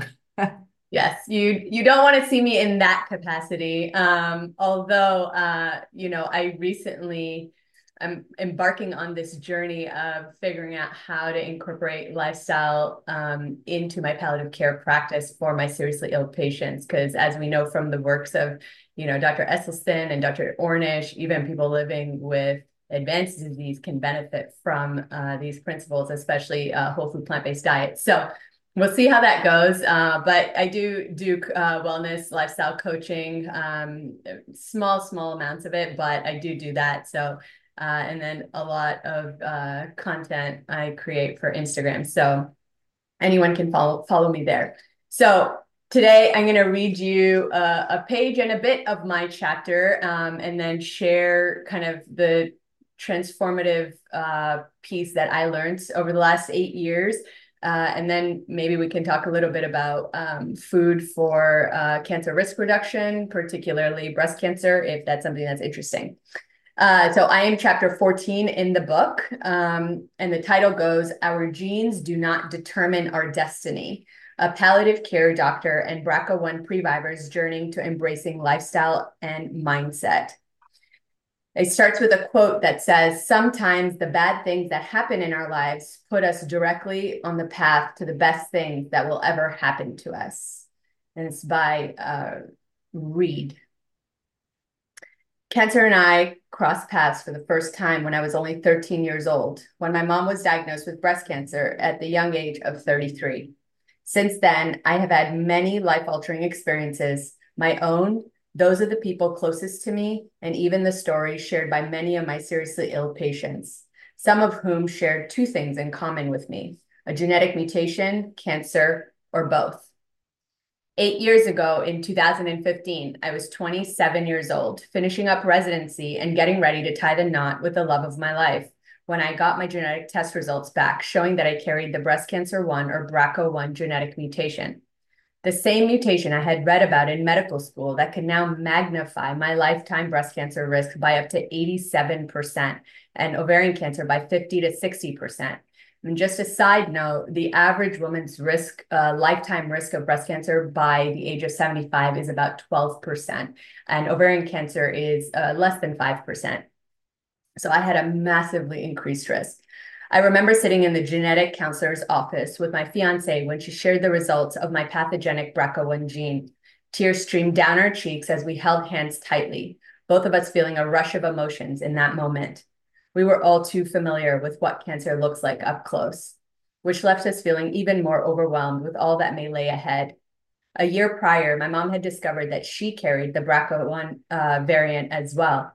And I encouraged her to retest many years after her initial diagnosis and following the news of another close family member who had recently been diagnosed with primary peritoneal carcinoma, an aggressive and rare form of ovarian cancer this diagnosis was the red flag that sounded the alarm for me that something in my family was not right.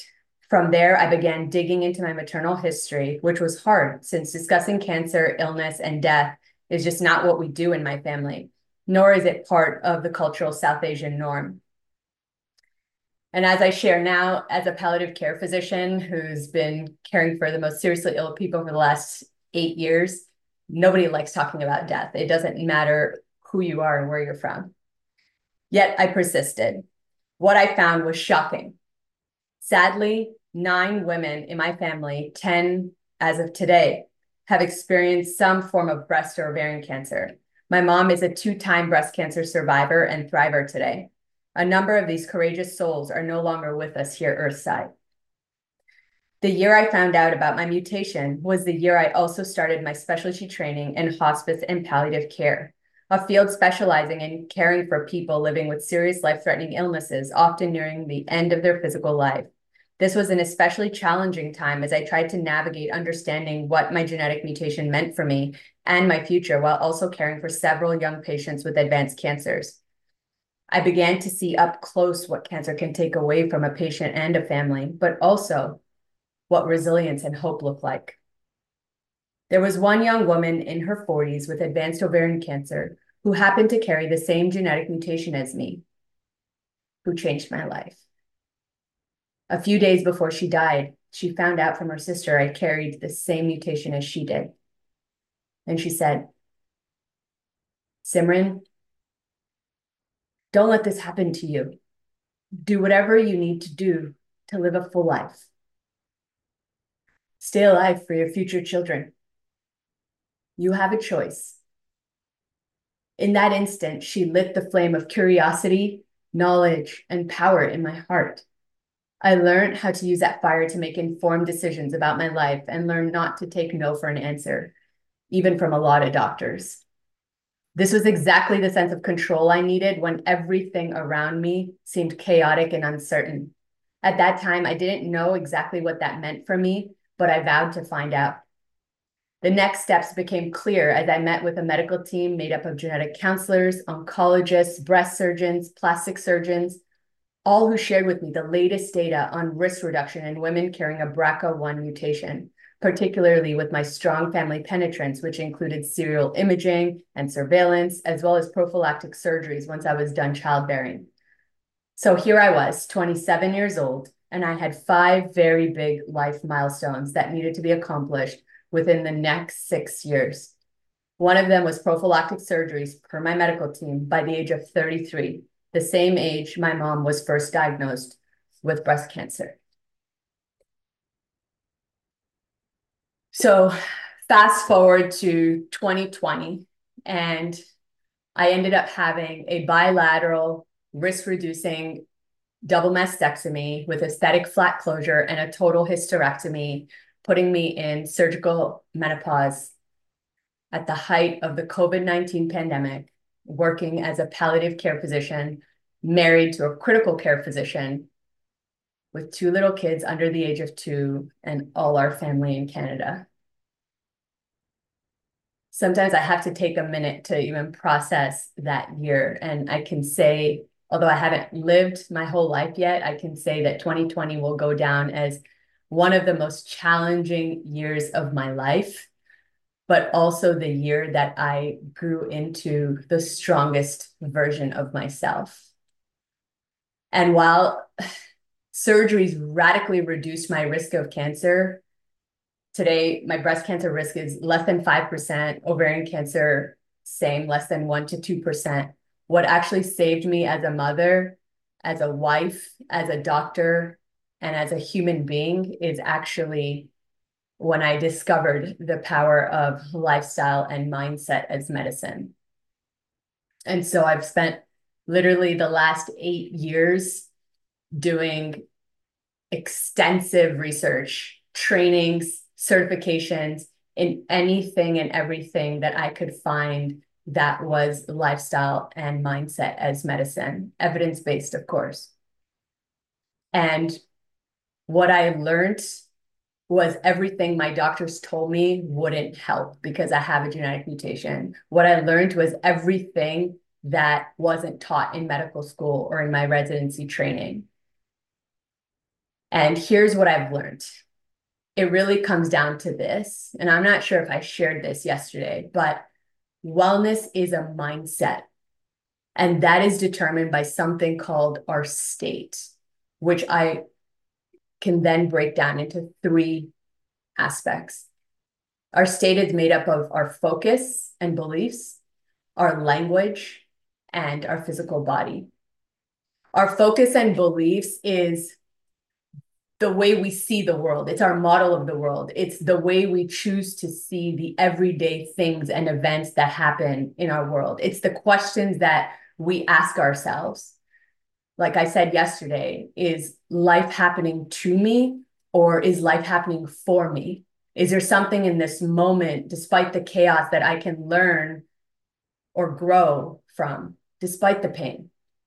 And like I mentioned yesterday, it's about controlling the controllables, controlling the controllables versus sitting in fear of getting cancer one day. Number two is about our language. Our language is the words that we use to describe our experience. It's the meaning that we give our circumstances.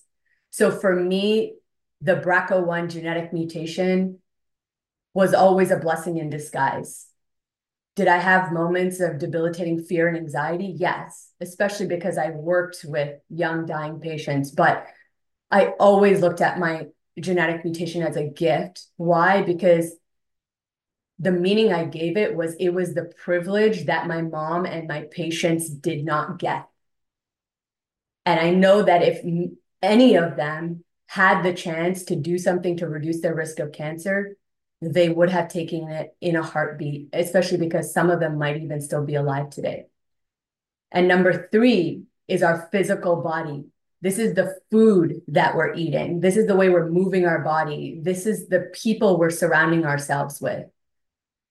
These things have so much impact in their ability to reduce our risk of cancer. There is nothing that will completely take away every risk of any disease, but there's a lot that we can do to control and reduce our risk.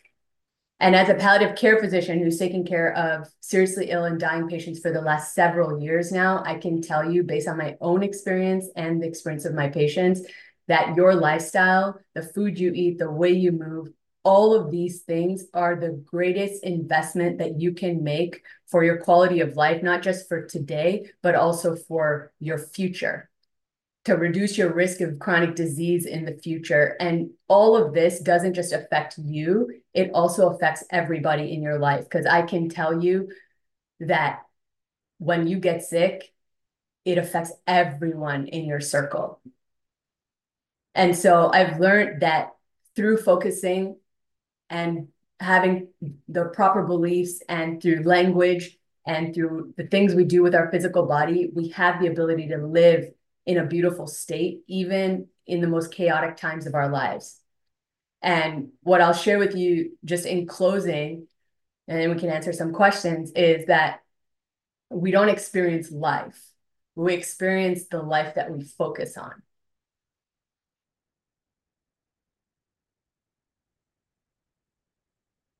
And Chef AJ, I know you wanted to talk Yeah, more you have- about plants. Well, we're gonna, we're, really yeah, actually, you're gonna be back to, you're gonna be back tomorrow for part three. And, you know, very often in between speakers, there's some time to, to mention things while we're getting to the next speaker. So we would love to hear more from you ab- about how you've implemented the diet in your life and in your family's life. But you have such a powerful, powerful story, and I hope people will, will either read the book and I was gonna say, listen to it then, it's not on Audible yet, and read and glean it then, or follow you on Instagram, or perhaps just watch the previous interview we did.